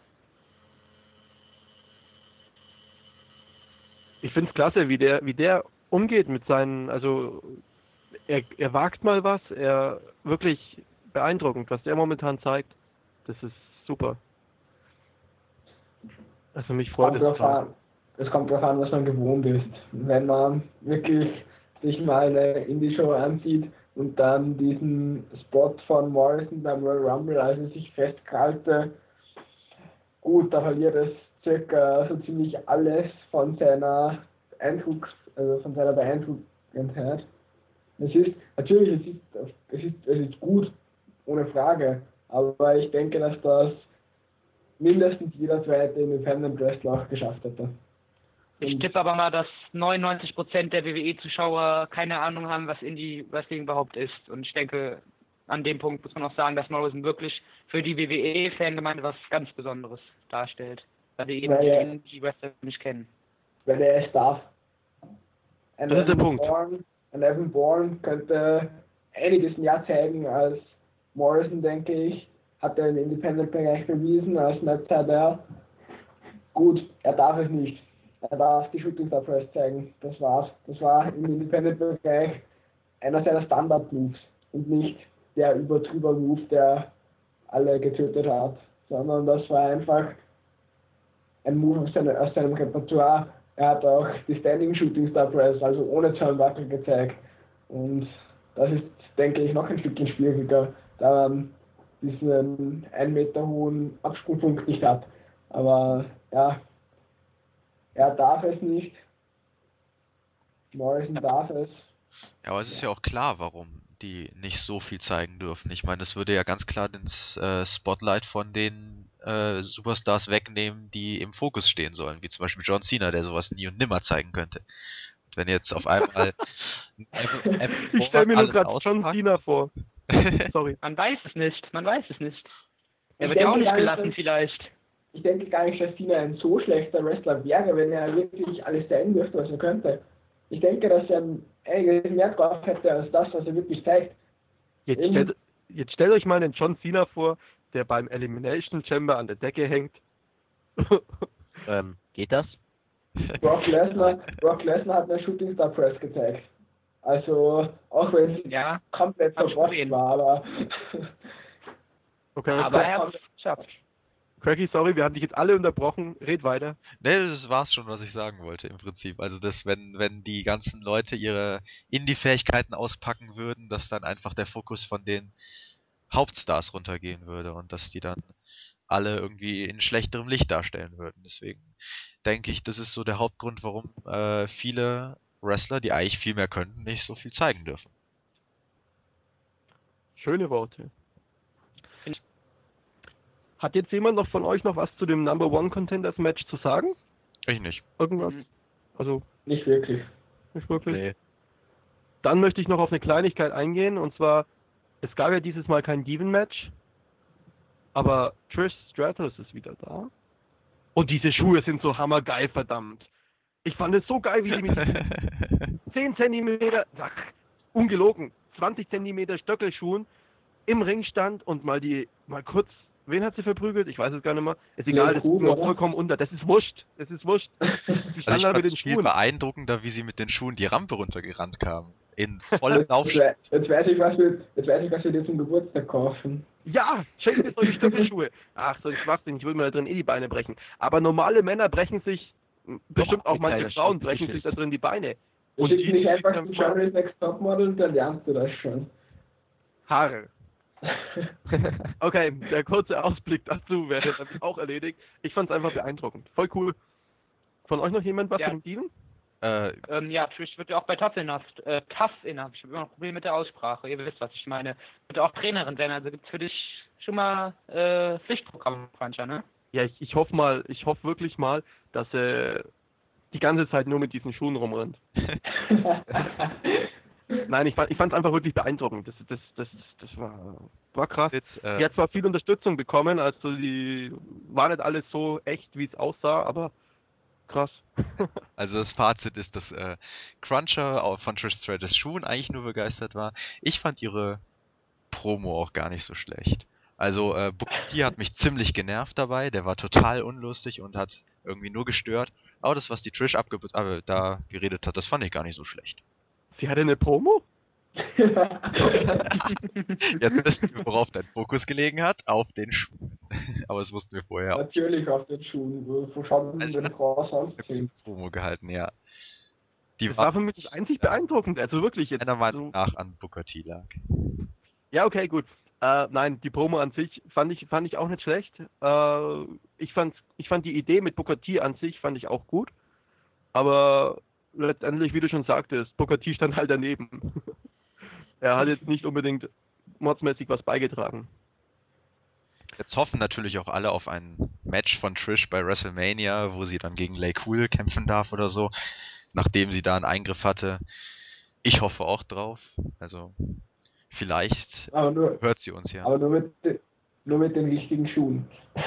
Nur mit dem richtigen Schuh, weil ganz genau. Ja. Wir machen jetzt demnächst noch Werbung für Schuhe hier drin. Kann, kann, mir, kann mir irgendjemand, ähm, der User, der mir eine Mail schickt mit den, mit den Marken von den Schuhen ja, und wo man und wo man sie kaufen kann, vielleicht will meine Freundin die Schuhe haben. Äh, Oder ja, du. ja, was kriegt er? denn? Los, schlag das vor. Was kriegt er denn? Der wird der kriegt- zur großen Schande dann von uns hier preisgegeben. Was, was, Nee, was kriegt der User? Ähm, der kriegt, Wenn er will, Wenn der, Fuß der kriegt, der kriegt Ich die mein, Bracket Rights DVD. Die, die neue, die von 2010. Schickt eine Mail an podcast. Aber ich meine, wer ist so bekloppt und achtet auf die Schuhe? Bitte? Das ist Ich jetzt meine, wer ist so bekloppt und sucht jetzt extra für dich die Schuhe raus? Das will ich ja eben wissen. Darum geht's mir ja gerade. wir wollen ja auch weibliche Zuhörerschaft ziehen und das ist jetzt das Gewinnspiel. Ach ja, ja, darauf habe ich jetzt eigentlich keinen Wert gelegt. Aber an sich, ich will einfach nur wissen, wer es wirklich tut und jetzt die Schuhe raussucht. Ich sehe schon, Frozen Ice googelt schon. Stalker. okay, jetzt reicht's. Jetzt, jetzt gehen wir mal weiter. Äh, wir haben Elimination Chamber, hätte ich damit abgeschlossen. Irgendwelche Einwände? Nein. Keinen. Oh Gott, jetzt wird dann wahrscheinlich, oh, Cruncher ist voll der Schuhfetischist und so weiter. Dar- Darauf warte ich jetzt auf die ersten Kommentare. Jetzt wissen wir, was jeder in der Signatur von uns stehen haben wird morgen. Jetzt wisst ihr, wen ich morgen alles bannen werde. Äh, ja, okay. Elimination Chamber abgeschlossen. Ich möchte ganz kurz auf Raw eingehen. Und zwar Raw letzte Woche war das, glaube ich, wo Cena und Miss ein gemeinsames Titelmatch auf den auf den Tag Team hatten, äh, auf den Tag Team Championship hatten. Das fand ich cool, fand ich richtig klasse. Ich habe voll mitgefiebert. Wirklich beeindruckend. Allerdings finde ich das etwas traurig, wenn man sich schon so sehr darüber freut, wenn Cena und Miss gemeinsam ein Match haben. Also es war für mich einfach so unvoraussehend.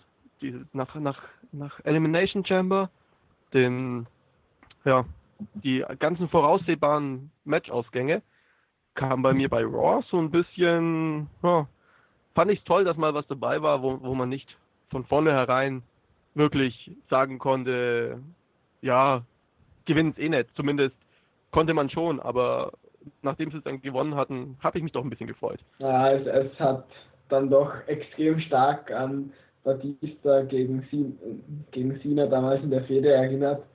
Und da kommt wieder, denke ich, ein Punkt zu tragen, den ich erst erwähnt habe, mit der PG-Ausrichtung und der Kurzweiligkeit der Fans.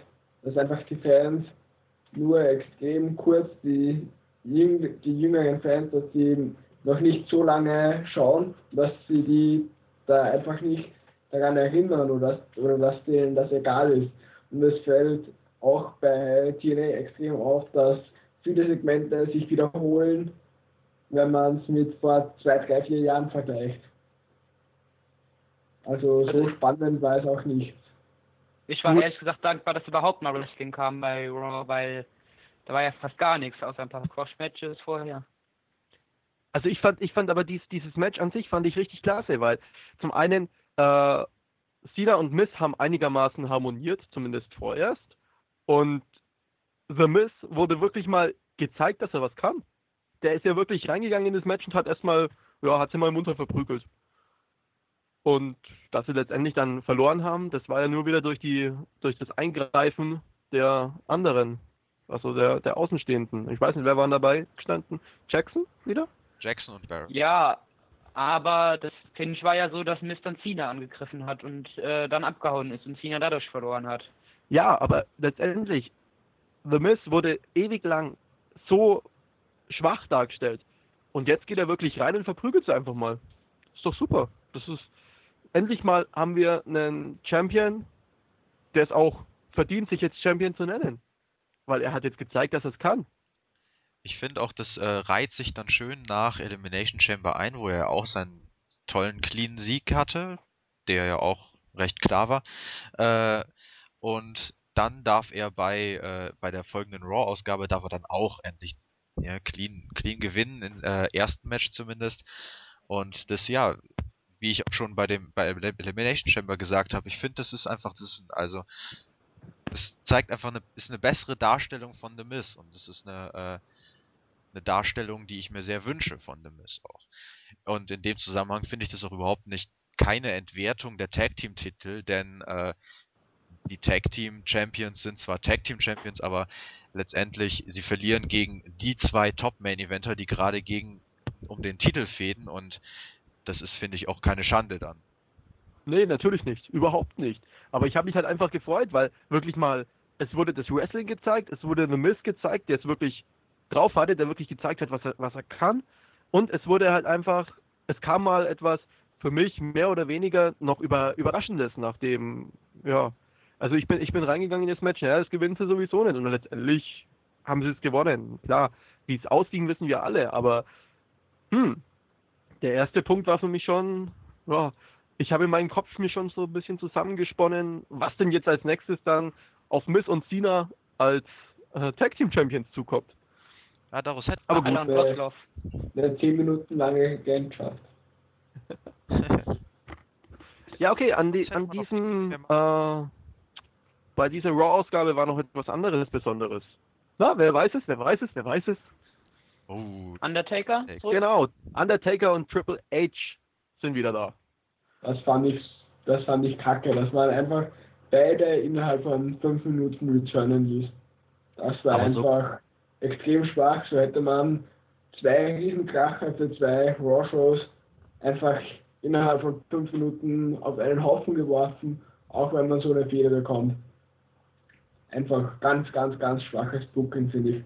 Ich fand das Booking hingegen eher stark, weil gerade durch den Abstand der beiden äh, kam halt diese Situation zustande, dass keiner wirklich die Chance hatte, zum Mikrofon zu greifen. Und ich finde, eine Rede von einem der beiden hätte das gesamte Flair der Situation vollkommen zerstört.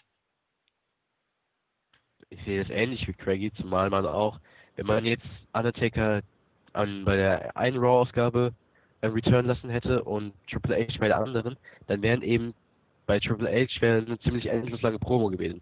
Und Undertaker hat halt das Gimmick, dass er nicht sofort rauskommt, ihn zur Rede stellt, sondern lässt sich das alles gemütlich machen. Und dann hätten wir so ein ganz ähnliches Bild wie bei ähm, Undertaker und Shawn Michaels. So dass ja Triple H fast Undertaker um ein Match bitten muss. Und so hat man direkt die direkte Konfrontation und Undertaker muss ähm, für ein Match bei WrestleMania dabei sein. Anders geht's nicht. Vor allem hätte man andersrum noch eine Woche für den Fädenaufbau verloren und so hat man halt beide gleichzeitig zurück und kann direkt loslegen. ich fand trotzdem schwach, vor allem wenn man das mit den Ratings betrachtet. Weil wenn man für die eine Woche Triple H ankündigen würde und für die andere den Undertaker, der ja zwei Wochen im Voraus mit den 221 Promos da angekündigt wurde und dann lässt man wirklich beide an einem Tag zurückkehren. Ja, ich, denke, dass das eher schädlich war für die Ratings, denn so hätte man zwei Wochen hintereinander bessere Ratings mit zwei Comebacks haben können und so hat man halt einmal und ja, ob da jetzt zwei zurückkommen oder einer zurückkommt, ändert an den Ratings auch nicht mehr großartig viel bei solchen Topstars. Ja, da muss man sich fragen, äh, macht es wirklich einen Unterschied zwischen für die Ratings? Ich meine, The Rock ist vorher zurückgekommen und der hat ordentlich Ratings gezogen. Eine Million Zuschauer mehr. Und ob dann äh, Undertaker und äh, Triple H noch mehr Ratings ziehen. Da bin ich ehrlich gesagt. Noch mehr nicht, aber. Also ich glaube ehrlich, trotzdem- glaub ehrlich, dass die beiden nicht jetzt, jetzt kein Rating mehr ausmachen. Keinen einzigen Punkt. Und ich glaube, deswegen ist es vollkommen egal, wann man, also vom Rating her, wann man sie hat debütieren lassen, weil, also wiederkommen lassen, weil der Rating-Klimax schon erreicht war durch The Rock.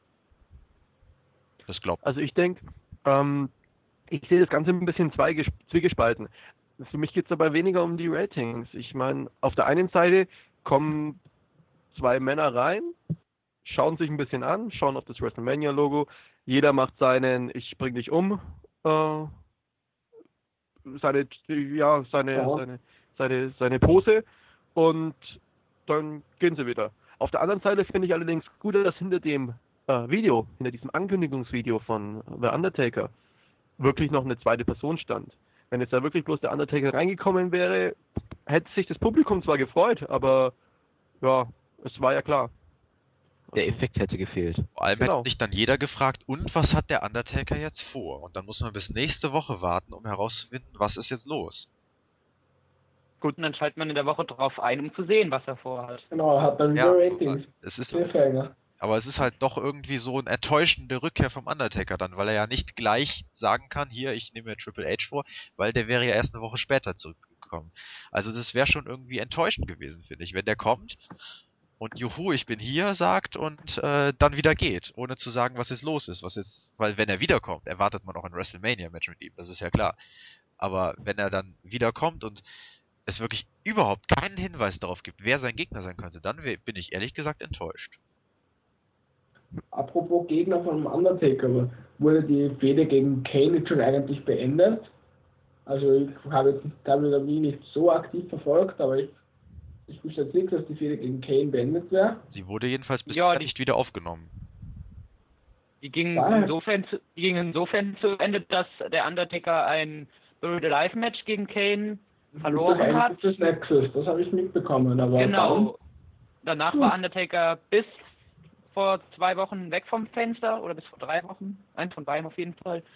Und jetzt kam er wieder und ja, geht direkt in Programm mit Triple H. wieder was ich weiterer schwach finde. Wieder was, was ich, das, das finde ich komplett schwach. Einfach, einfach fallen gelassen. Es ist einfach komplett ohne irgendwelche Vorwarnungen oder oder so, okay, die, die hole hole ich mir später. Einfach, einfach vorbei. Naja, also ohne ein Statement vom Undertaker genau. warten wir ja noch. Also wir wissen noch nicht, ob er es vielleicht wieder aufnimmt für, für nach WrestleMania oder was auch immer. Also er hat, ja, hat sich ja noch nicht geäußert. Aber ich denke auch, dass es fallen gelassen wird, genau wie die Fehde zwischen Triple H und Sheamus quasi fallen gelassen wurde. Sie wurde jetzt in einem Beatdown kurz abgeschlossen, aber äh, im Prinzip wurde sie ja fallen gelassen. Und Ich glaube, da lässt man einfach zwei kleine Fäden für das Große und Ganze bei WrestleMania einfach fallen. Schwach. Okay, wir haben jetzt schon ganz oft WrestleMania angesprochen. Jetzt gehen wir auch gleich mal über zu WrestleMania. Das ist ein weiterer großer Punkt. Das ist der nächste Pay-Per-View, der ansteht. Die größte Wrestling-Veranstaltung des Jahres. Reden wir drüber. Guest Host, Guest Host ist The Rock. Ja, Matches, die feststehen, beziehungsweise natürlich kann sich immer noch etwas ändern, aber die quasi für uns schon fest sind, wo auf jeden Fall die Bestandteile da sind hätten wir auf jeden Fall als erstes, ja, bleiben wir noch gleich bei Triple H und Undertaker. Bleiben wir gleich dabei. Denkt ihr, es kommt noch was dazu? Äh, nein, ehrlich gesagt nicht. Eine Stipulation könnte ich mir ganz gut vorstellen, vor allem da beide schon etwas in die Jahre gekommen sind und ein reines Wrestling-Match der beiden eher langweilig wäre. Ich, eine Stipulation würde ich mir fast wünschen. Ein No DQ oder sowas. Also ich denke, groß kommt. Entschuldigung. ja, groß gehandelt wird ja äh, ein, Karri ein Karriere-Match, wo Triple H seine Karriere aufs Spiel setzen könnte. Aber allerdings glaube ich, Triple H wird zwar nach dem Match nicht mehr wirklich was, nicht mehr wirklich in den Ring steigen, aber ich glaube, er möchte sich die Option, also ich zumindest glaube das, will sich die Option nicht verbauen und wird deshalb keine solche Stipu Stipulation eingehen, weil er eventuell, äh, wenn er die Rolle seines äh, äh, äh, hier Schwiegervaters übernimmt, äh, dann eine ähnliche Rolle wie dieser einnehmen möchte und eventuell nochmal für One Night Only in den Ring zurückkommen möchte. Deswegen glaube ich, dass es keine solche Stipulation geben wird. Mhm. Ähm, es wird ja auch noch, es steht ja noch zur Disposition, ob Shawn Michaels möglicherweise als Special Guest Referee agieren wird, aber davon gehe ich ehrlich gesagt nicht aus, weil wir schon bei äh, Lawler vs. Cole einen Special Referee haben werden. Ich denke, zweimal dieselbe Stipulation an einem Abend wäre, wenn es nicht, wenn es eben kein Team Pay-Per-View ist, wie Hell in a Cell zum Beispiel, wäre das einfach unpassend. Apropos Hell in a Cell, genau das wäre eigentlich auch die Matchart, die das Match zwischen den beiden reizen würde, meiner Meinung nach. Ähm, Triple H sowie ähm, auch der Undertaker haben unzählige Matches ähm, im Hell in a Cell und wenn ich mich sogar nicht täusche, müsste Triple H sogar auch noch mehr Siege als der Undertaker haben. Und dies könnte man eventuell auch als Stipulation einführen, wobei ich da auch nicht denke, dass es dann bei WrestleMania sein würde. Wobei mich ein Three Stages of Hell auch extrem geizen würde. Es wäre auch, wäre es eigentlich für beide. Triple H hat ja das legendäre Three Stages of Hell Match gegen HBK bestritten. Das war, und das, es wäre ja auch eine Matchart, die zum Undertaker passen würde. Also da nur ist wieder der, der, der Streitpunkt ist die PG-Ausrichtung. Auch wenn die vor WrestleMania etwas gelockert wird, das Blut, das bei Michaels gegen Hunter floss, ist doch etwas sehr extrem für die derzeitige Ausrichtung der WWE. Ich denke mal nicht, dass nur PG dabei sein wird. Ähm, Im Moment der Undertaker ist zwar zurück, aber er ist ziemlich geschwächt. Also ähm, laut den Gerüchten im Lockerroom soll er noch ziemlich angeschlagen sein, sodass auch viele denken, dass es extrem schwer ist, ein Match mit ihm aufzubauen, sodass ähm, Triple H extrem aufpassen muss. Und wenn da wirklich ein Hell in a Cell Match dann bei rumkommen würde, ähm, das würde ja wenig auch mit dem Hell in a Cell selbst zu tun haben. Mal nebenbei, bei wie viel sind wir jetzt momentan? 18-0? Ich glaube, Ja, derzeit ist ich glaube jetzt 18 beim aktuellen WrestleMania kommt es zum 19. Zur 19. Ja, gut. Zeitpunkt. Gut. Ich, ich halte ich halt's für außer Frage, dass Undertaker gewinnen wird. Aber äh, ich denke schon an ein Karrierematch, muss ich sagen. Ich denke, dass Triple H langsam aufhören wird. Also beziehungsweise mit WrestleMania aufhören wird. Ich weiß nicht, wie viel sich. Ich hoffe es. Ja, ich weiß nicht, wie. Er soll halt Platz für die Jungen machen. Letztendlich ist er jetzt da, aber hat man ihn wirklich vermisst? Äh, nee. ich jetzt nicht. Ich würde ihn, ge- ich würde ihn gern in einer Führungsrolle sehen. Jetzt nicht als anonymer General Manager, aber in einer Führungsrolle on, also on air. Also im Fernsehen in einer Führungsrolle. Ich denke, dass er immer noch ziemlich, ziemlich, ziemlich gute Promos machen kann. Da war er schon immer gut drin und ich würde ihn einfach gerne im Fernsehen in einer Führungsrolle sehen.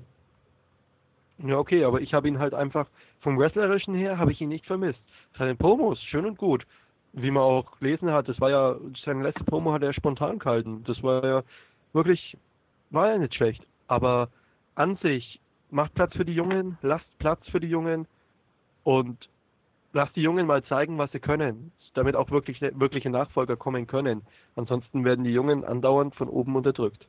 Das sagt Hogan auch, macht Platz für die Jungen. Und dann braucht er eine Stunde für seine Promos. Gut, okay. Hogan ist was für sich selbst. Okay, ähm, noch eine Anmerkung. Undertaker, Triple H? Ich meine, wir haben uns jetzt lang genug eigentlich drüber unterhalten, hätte ich gesagt.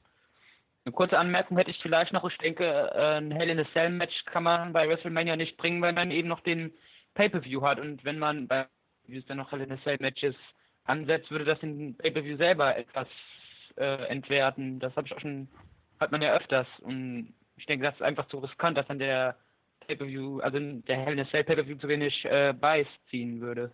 Weil man eben Hell in a Cell schon bei WrestleMania gesehen hat. Mhm. Ja, dann wäre es aber auch jetzt, um bei WrestleMania zu bleiben, dann wäre es auch sinnlos, dass sich viele ähm, jetzt ein Money in the Bank Match für WrestleMania noch wünschen. Im Moment steht es noch nicht auf der Karte. Viele wünschen es sich, aber wenn du das, wenn man das mit deinen Worten sagt, dann würde der Pay-Per-View Money in the Bank äh, allein wegen des Matches bei WrestleMania, falls es jetzt wirklich überhaupt zustande kommt, ähm, auch runterziehen. Und daher finde ich das nicht so passend, was du gerade so gesagt hast.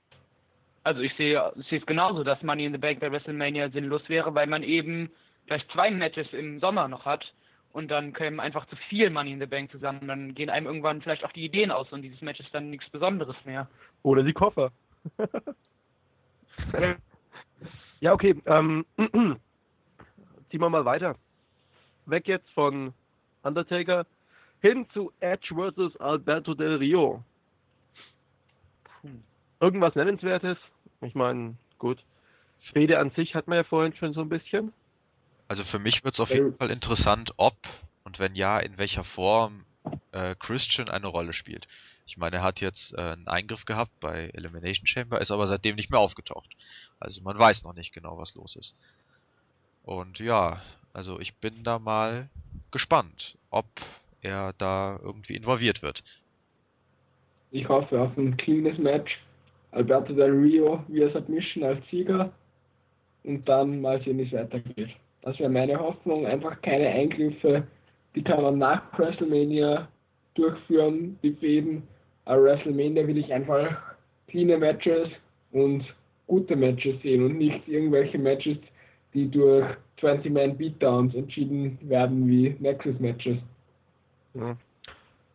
Also ich weiß nicht, es ist auch, äh, ich finde, der zweite Championship ist ja Miss versus Cena und ich finde, den beiden fehlt noch so ein bisschen das Besondere. Also, keine Ahnung. Es sind beides jetzt Single-Matches bis jetzt und ich weiß nicht. Könnt ihr euch da irgendwas vorstellen, dass man was anders macht? Ja, es sind alles so ziemlich Standardfäden, die nichts Besonderes haben. Da hast du schon recht und ich kann mir in der kurzen Zeit jetzt auch nichts Besonderes mehr vorstellen. Es wird wohl darauf hinauslaufen, dass Cena bei WrestleMania wieder trotz allen Widrigkeiten Champion wird. Und bei und der Rio stellt sich eben die Frage, ob man den Push von der Rio wirklich so durchzieht. Aber was wirklich Besonderes in der Fehde kann ich mir jetzt auf Anhieb nicht vorstellen. Okay, ganz kurz, wer sind eure Favoriten? Das, ich wollte noch kurz sagen, das Besondere bei WrestleMania wird wahrscheinlich wieder sein, dass John Cena wieder einen besonderen Auftritt bekommt. Wie Oh ja. jedes Jahr. Und das wird dann das Match irgendwie Juhu. besonders machen. Was war jetzt die Frage wegen äh, ähm, Favoriten? Ja, wer sind eure Favoriten für die Matches? Also bei äh, John Cena und The Miz ist mein Favorit leider John Cena. Allerdings finde ich, ist The Miz noch nicht bereit für einen Sieg äh, in einem Championship Match, also in einem Major Championship Match auf der grandest stage of them all. Bei Alberto Del Rio und Edge habe ich jetzt zu viel gelesen, dass Alberto Del Rio mehr gepusht werden soll. Also da glaube ich fast schon, dass Alberto Del Rio gewinnen kann. Also nachdem Mega Push ihn erhalten hat, muss Del Rio eigentlich gewinnen, wenn das Ganze dann nicht äh, sinnlos gewesen sein soll. Und bei Cena stimme ich dir natürlich zu, das ist eigentlich schon klar, dass er das gewinnen muss. Ich denke, wir werden zwei Submission-Siege haben. Einmal von Cena im SDF und einmal von Rio im Rolling Armbar.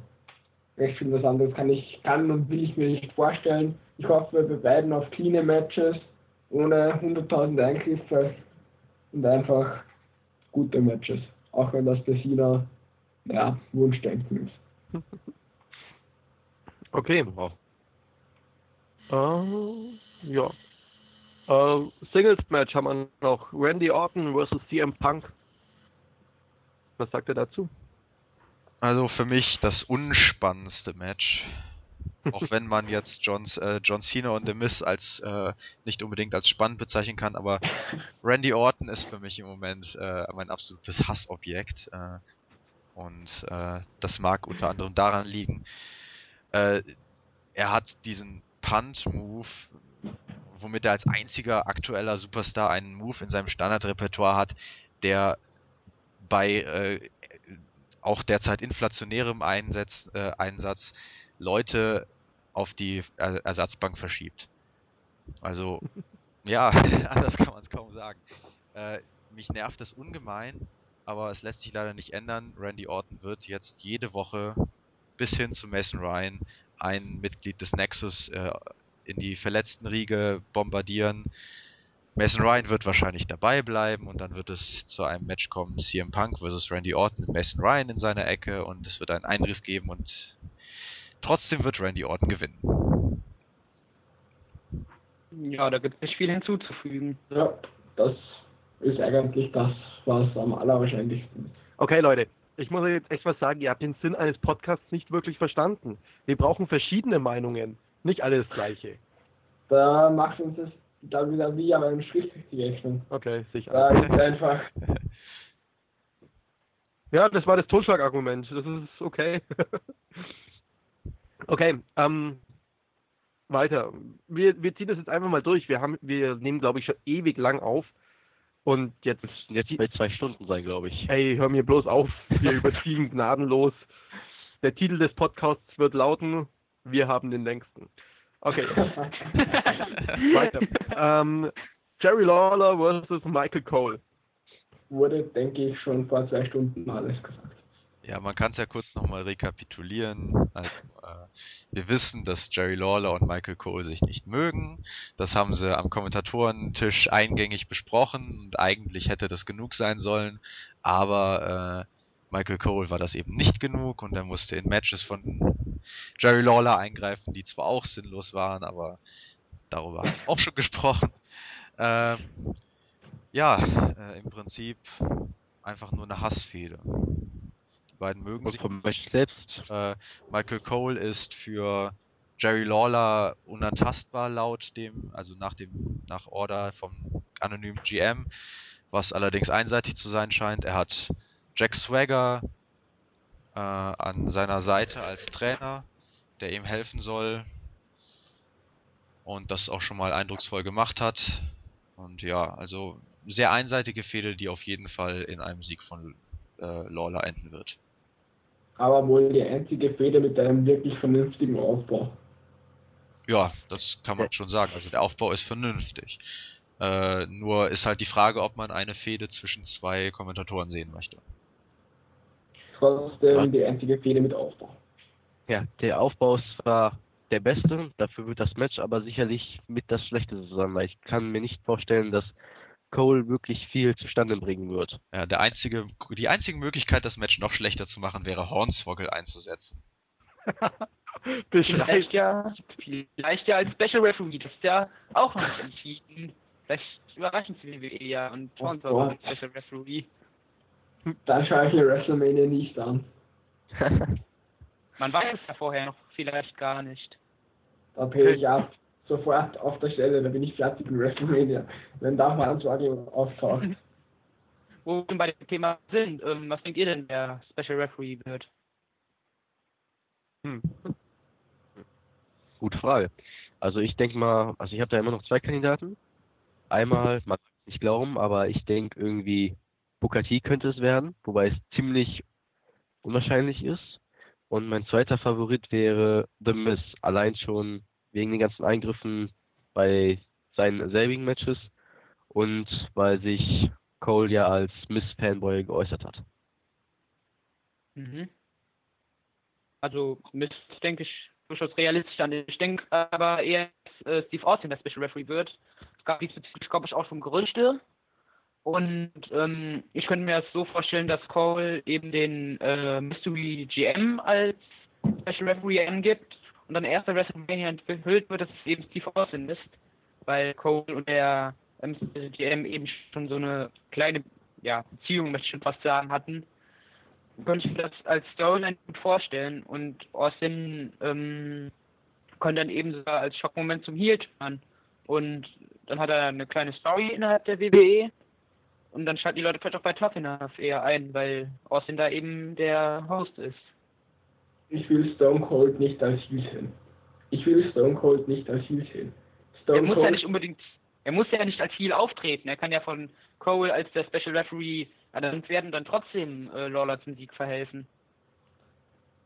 Das wäre eine Möglichkeit. Trotzdem, ich will, Stone Cold ist für mich der perfekte Anti-Held als Face. Wie er sich damals Vince McMahon widersetzt hat gegen den Boss, das war für mich, das war einfach perf der perfekte Charakter. Der perfekte Face.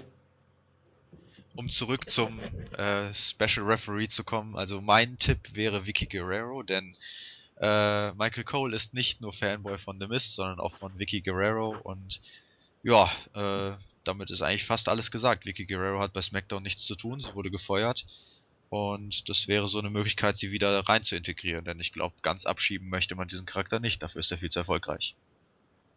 Mhm, und als Nebensache könnte man auch nennen, dass, soweit ich weiß, bei SmackDown, nachdem Vicky gefeuert wurde, sie noch zu Mike Cole rübergerannt ist und er ihr äh, gesagt hat, die, er würde versuchen, mit Teddy Long zu reden, ob vielleicht doch noch irgendwas mit ihr zu machen wäre. Ist vielleicht eher eine Kleinigkeit, aber mh, hm, wer weiß. Für mich noch möglich, für mich noch möglich als Guest Referee wäre Alex Riley. Dazu muss man aber erstmal die nächste Raw-Ausgabe abwarten. Nun erfolgte ja der Split von The Miz und Alex Riley. Alex Riley und Michael Cole haben sich am Kommentatorenpool ziemlich gut verstanden. Ich könnte mir vorstellen, dass da noch was draus entsteht. Also er ist zwar eventuell der kleinste Name von den genannten Guest Referees, aber es wird ihm nicht, es wird ihm nicht schaden. Aber erstmal sehen, was die nächste Raw-Ausgabe bringt, wie man ihn jetzt weiterhin einsetzt. Ob man ihn mit Cole und damit weiterhin auftreten lässt oder ob er einfach jetzt eins also getrennte Wege gehen und er eventuell einen Midcard-Titel sich holt. Also da muss man jetzt einfach mal abwarten, was sie dann mit WWE bei Raw macht. Aber grundsätzlich denke ich, mit Riley einfach zu wenig Impact hätte und wenn dann Special Referee wäre, äh, würde Cole Dollar wirklich als totales Nebenmatch abgeschoben werden mit zwei Leuten, die keine große Rolle spielen. Ähm, mit Jack Swagger als Manager von Cole, der auch schon seit Ewigkeit nichts mehr zu hat, mit einem Alex Riley, der glaube ich seit er bei Raw ist noch kein Match gewonnen hat als Special Referee. Ich finde, das passt einfach nicht. Das ist nicht WrestleMania würdig. Besser also, als Franz Woche. Also allgemein würde ich sagen, äh, ich würde mir wünschen, dass die Matchcard von WrestleMania noch etwas gepimpt wird. Pimp my Matchcard. Und äh, ja, letztendlich äh, Cole versus Lawler hat ja einen relativ, ja, hm, sagen wir, äh, nicht so schönen Punkt in einer Promo gehabt, den, auf den wir ganz kurz eingehen jetzt. Und zwar hat äh, Cole noch Lawlers verstorbene Mutter angesprochen, dass es sie enttäuscht hat. Letztendlich will ich weniger da rein, äh, da zu sprechen kommen, als überzugehen zu einer anderen Promotion, wo die ja, die Fäden momentan nicht unbedingt, was heißt momentan, schon seit längerem nicht unbedingt geschmackvoller sind. Äh, ja, die Rede ist von Angle versus Jarrett. Wir gehen jetzt komplett weg von WrestleMania. Wir haben eigentlich bis jetzt alles besprochen, was wir von WrestleMania so sicher wissen oder relativ sicher. Kann sich natürlich immer einiges ändern. Äh, gehen wir rüber zu TNA und hören uns mal an, was bei Angle vs. Jarrett so vorkam. Ja, also es begann alles damit, dass Jeff Jarrett die Open Challenge aussprach, um MMA Exhibition Matches zu machen. Da, gleich der erste, der gegen ihn antrat, war Crimson, so lautet der Name von dem großen, starken Typen, der da kam. Und Jeff Jarrett eigentlich ziemlich abfertigte. Später stellte sich heraus, dass es der Storyline-Bruder von Amazing Red war. Ja, es hat einfach, es hat einfach, ja, Jarrett hat nicht damit gerechnet, dass wirklich jemand kommt, der so groß und so stark ist und hat danach eine Stipulation eingebaut, dass die Leute nur noch kleiner und gleich groß und von derselben Statur wie Jared sein durften, um gegen ihn anzutreten. Dann meldete sich ein, er fand einen Fan, ein Fan, der, ja, hm, er erinnerte vom Körperbau an Cody Diener, der damals mit ODP in einer Storyline war. Also eher klein, eher schmächtig. Jeder dachte, das wird ein leichter Gegner für Jared und ja, so wurde es schließlich auch. Und als Jared ihn im Ankle Lock hatte, ließ er den Move nicht aus, sondern, und, sondern hielt ihn einfach und da kam halt Kurt Angle zurück und verjagte Jarrett.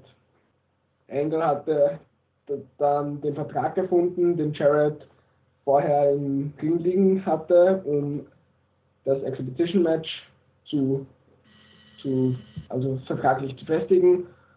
Unterschrieb diesen Vertrag und so kam es zum Match Jeff Jarrett gegen Kurt Angle bei Genesis ja, in einem MMA-Match. Dies endete im No Contest, da Angle extrem stark zu bluten anfang, anfing. Danach gab halt Jarrett, danach gab WJ seinen Rücktritt vom MMA-Sport, aha, lustig war er, zurück und ja, halt, und er kündigte halt noch an, dass seine Freunde, seine Frau Karen Angle oder nun Karen Jarrett vorbeikommen würde. Und ja, Angle wollte Jeff Jarrett attackieren, aber Karen, Karen Jarrett, ich will da an Karen Angle sagen, die waren ewig verheiratet, über zehn Jahre, dann trennten sie sich und Karen ging mit Jeff Jarrett zusammen und haben geheiratet. Und ja, Karen, Karen Jarrett hielt halt Kurt Angle davon ab, Jeff Jarrett anzugreifen.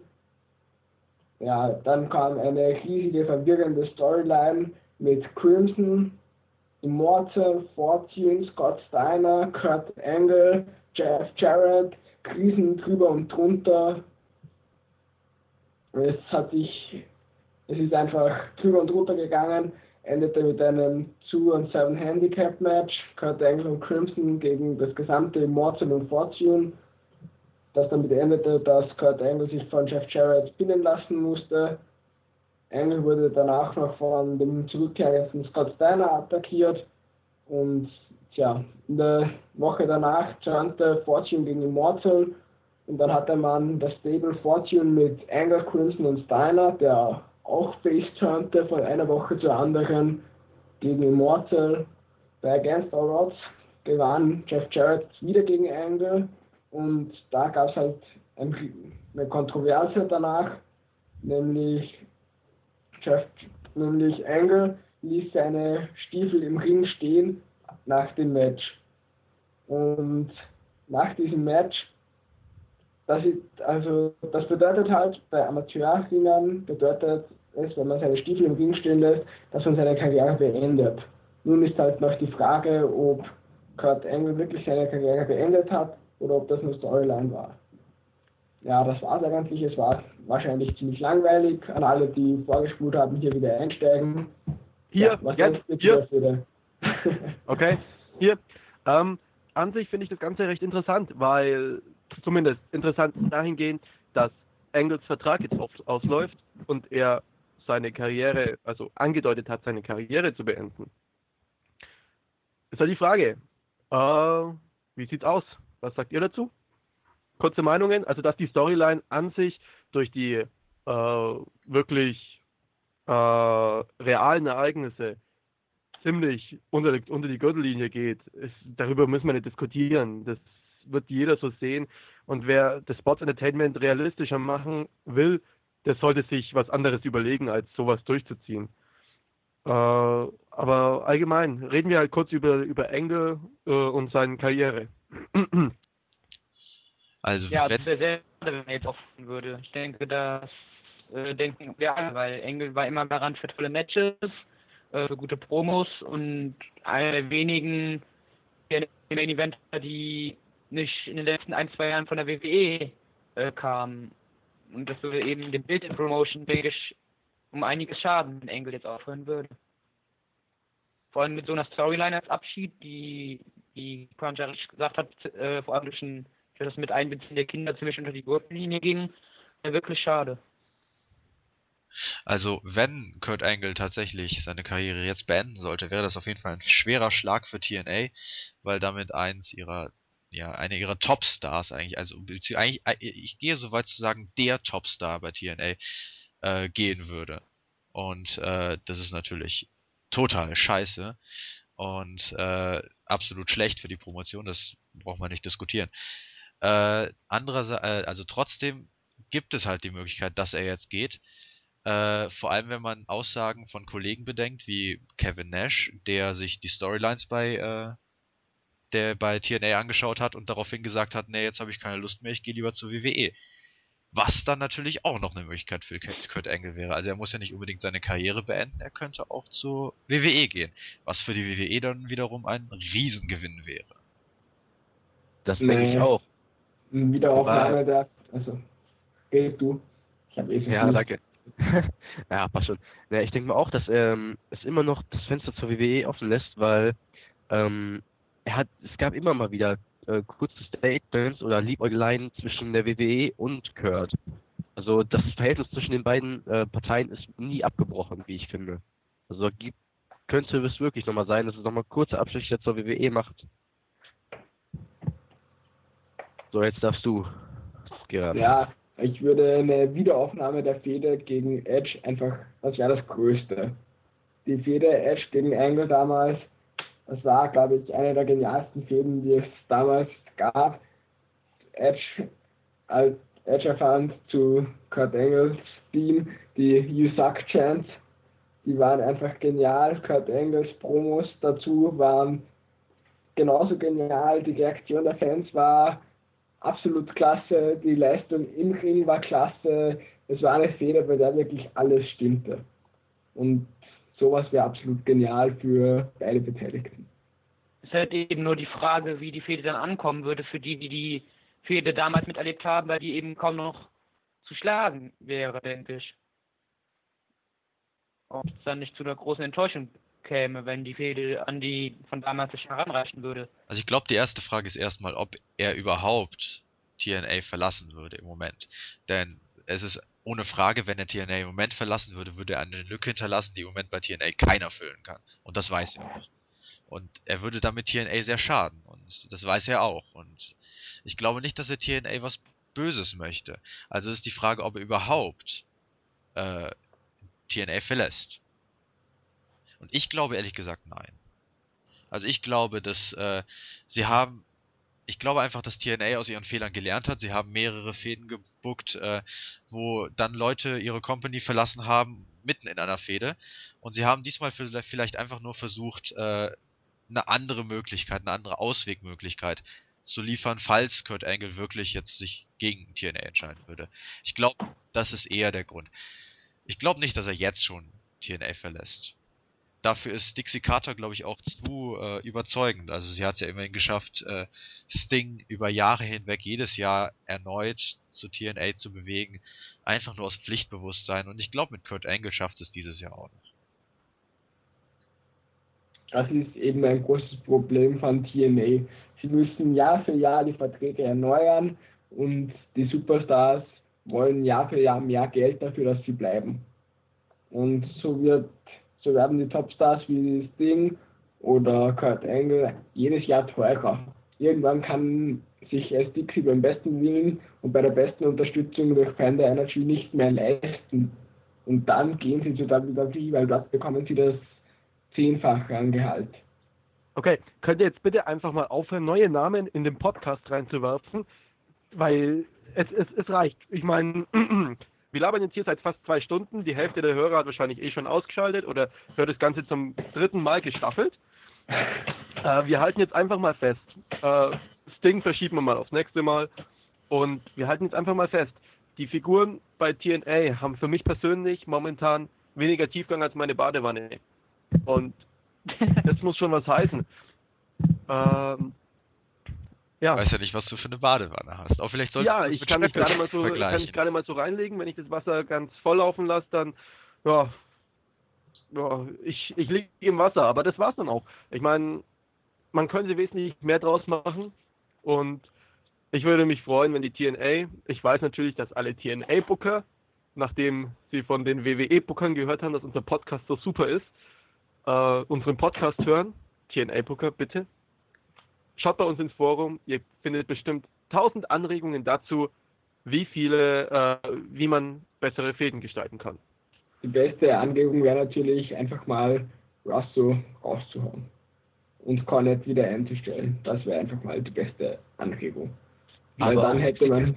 Das waren jetzt wieder neue Namen. Ja, wie, wie, wie grundsätzlich nicht aufhören kann, neue Namen einzuwerfen. Aber auch ein, auch ein Dixie Carter braucht ein Beziehungsleben, auch wenn es nicht ganz öffentlich ist. Okay, gut. Out. Das- Finito. das Ich schließe jetzt damit den Newscast. Ähm, Folgendes. Wir haben ja einen Roundtable äh, für WrestleMania. Wir suchen jetzt fleißige Schreiber. Äh, wir haben zufällig den Kerl dabei, der den Roundtable bei uns leitet. Leitet. Gott. Ähm, Simon, erzähl mal ein bisschen was darüber. Ja, also der Roundtable, und so. Ja, äh, den Roundtable habe ich übernommen vor ein paar Monaten von Lightfire und ja, mitmachen kann eigentlich jeder, der Lust hat und Interesse hat am Wrestling und einigermaßen deutsche Sprache mächtig ist. Ähm, ja, ihr könnt euch bewerben bei mir im Forum. Ähm, wie ihr das macht, ist euch freigestellt. Ähm, ich werde euch dann spätestens eine Woche vor dem Pay-Per-View nochmal anschreiben, ob ihr dabei seid oder nicht. Und wenn ihr dabei sein solltet, ähm, habt ihr dann eben den Rest der Woche Zeit, mir eure Meinungen zu den verschiedenen Matches auf der Matchcard zuzuschicken. Am liebsten ist das im Forum, wenn das per privater Nachricht macht. Wer das noch nicht kann oder wem das umständlich ist, kann es auch per E-Mail machen. Ähm, ja, und das, ich werde das Ganze dann zusammenfassen und wenn ihr Glück habt, lest ihr dann euren Namen auf der Startseite. Okay, folgendes, dazu möchte ich noch ganz kurz äh, was sagen. Und zwar, ihr könnt euch nicht nur übers Forum bewerben, sondern ihr könnt auch einfach eine Mail an frozeneyes at wrestling-infos.de schicken. Und ja, dann erhält ihr eure Mail auch. Nur so viel noch nebenbei. Jetzt wäre damit der Roundtable auch gegessen. Ziehen wir es weiter durch. Los, Greggy, hau dein Post, äh, Made My Day Post bitte mal raus. Äh, Ja. In Stellvertretung für Gural, der heute leider nicht teilnehmen kann. Genau, also ich übernehme das Ganze mal für Gural. Ich hoffe, ich werde dem Geiste des äh, Made My Day Postes gerecht. Äh, der Made My Day Post dieser Ausgabe kommt von dem User JME und wurde im Newsthread zum Thema Enthüllung des 2-21-11 Videos äh, geschrieben. Und zwar äh, sollte er verdeutlichen, dass die WWE sowieso macht, was sie will und nicht, was wir wollen. Und er schrieb als abschließende Worte in seinem Post, um es mit mal in den Worten des Great One zu sagen, it doesn't matter what you're thinking. Und ich fand es so passend. Äh, ja, äh, das war einfach mein May, Made My Day Post und ja, ich hoffe, ich werde damit dem Geiste Gurals gerecht, der das Ganze nächstes Mal wieder übernehmen wird. Hoffe ich. Dann, ja, okay, super. Da freue ich mich dann drüber. Äh, wir beenden das Ganze hier. Es, ich bedanke mich natürlich noch bei, erstens mal bei den Teilnehmern hier, zweitens mal bei den Leuten, die im Forum posten, auf der Startseite posten, uns Reviews schreiben und für äh, uns, uns Mails schicken, was wir besser machen können und so weiter. Vergesst nicht unsere E-Mail-Adresse podcast at wrestling-infos.de schreibt Anregungen, Wünsche und so weiter. Schickt Bilder von euren Freundinnen. Wir können alles brauchen. Schickt dem Cruncher Sch äh, Stöckelschuhe. Ganz genau, ver ver vergesst, vergesst nicht das Gewinnspiel an dieser Stelle. Findet raus, welche Marke Trish Stratus anhatte und schickt mir. Derjenige, Breaking Rights DVD 2010, ist garantiert wert. Ist es garantiert wert? Beziehungsweise ich weiß nicht, wie lange man suchen muss. Okay, cool. Auch wenn ich jetzt als so totaler Schulfetischist dastehe, was ich eigentlich überhaupt nicht bin. Es war eine schöne Ausgabe. Ich bedanke mich bei allen, die zugehört haben. Äh, ja, noch eine wichtige Ja. Ankündigung von euch? Nö. Schweigen. Gut. Ich möchte, alle grüßen, ich möchte alle nochmal grüßen, die wirklich bis hierhin durchgehalten haben. Fetten Respekt. Yo. Oh ja. Komplett, ohne Vorspulen. das ist schwer. Das, das, das, Ihr das, könnt dann Das damit angeben den Posts unter dem Podcast. Genau, gebt damit an. Bekommt Okay. auf jeden Fall von uns ein Like it. Definitiv. Okay, ähm, tschüss sagen, der Benny. Der Craggy. Ja, die anderen wollen nicht wollen Tschüss nicht. sagen. Ja. Ja, Ciao. ja. Ich dachte, wir waren mit der Reihenfolge, deshalb sag ich Tschüss. Tschüss. Okay, also.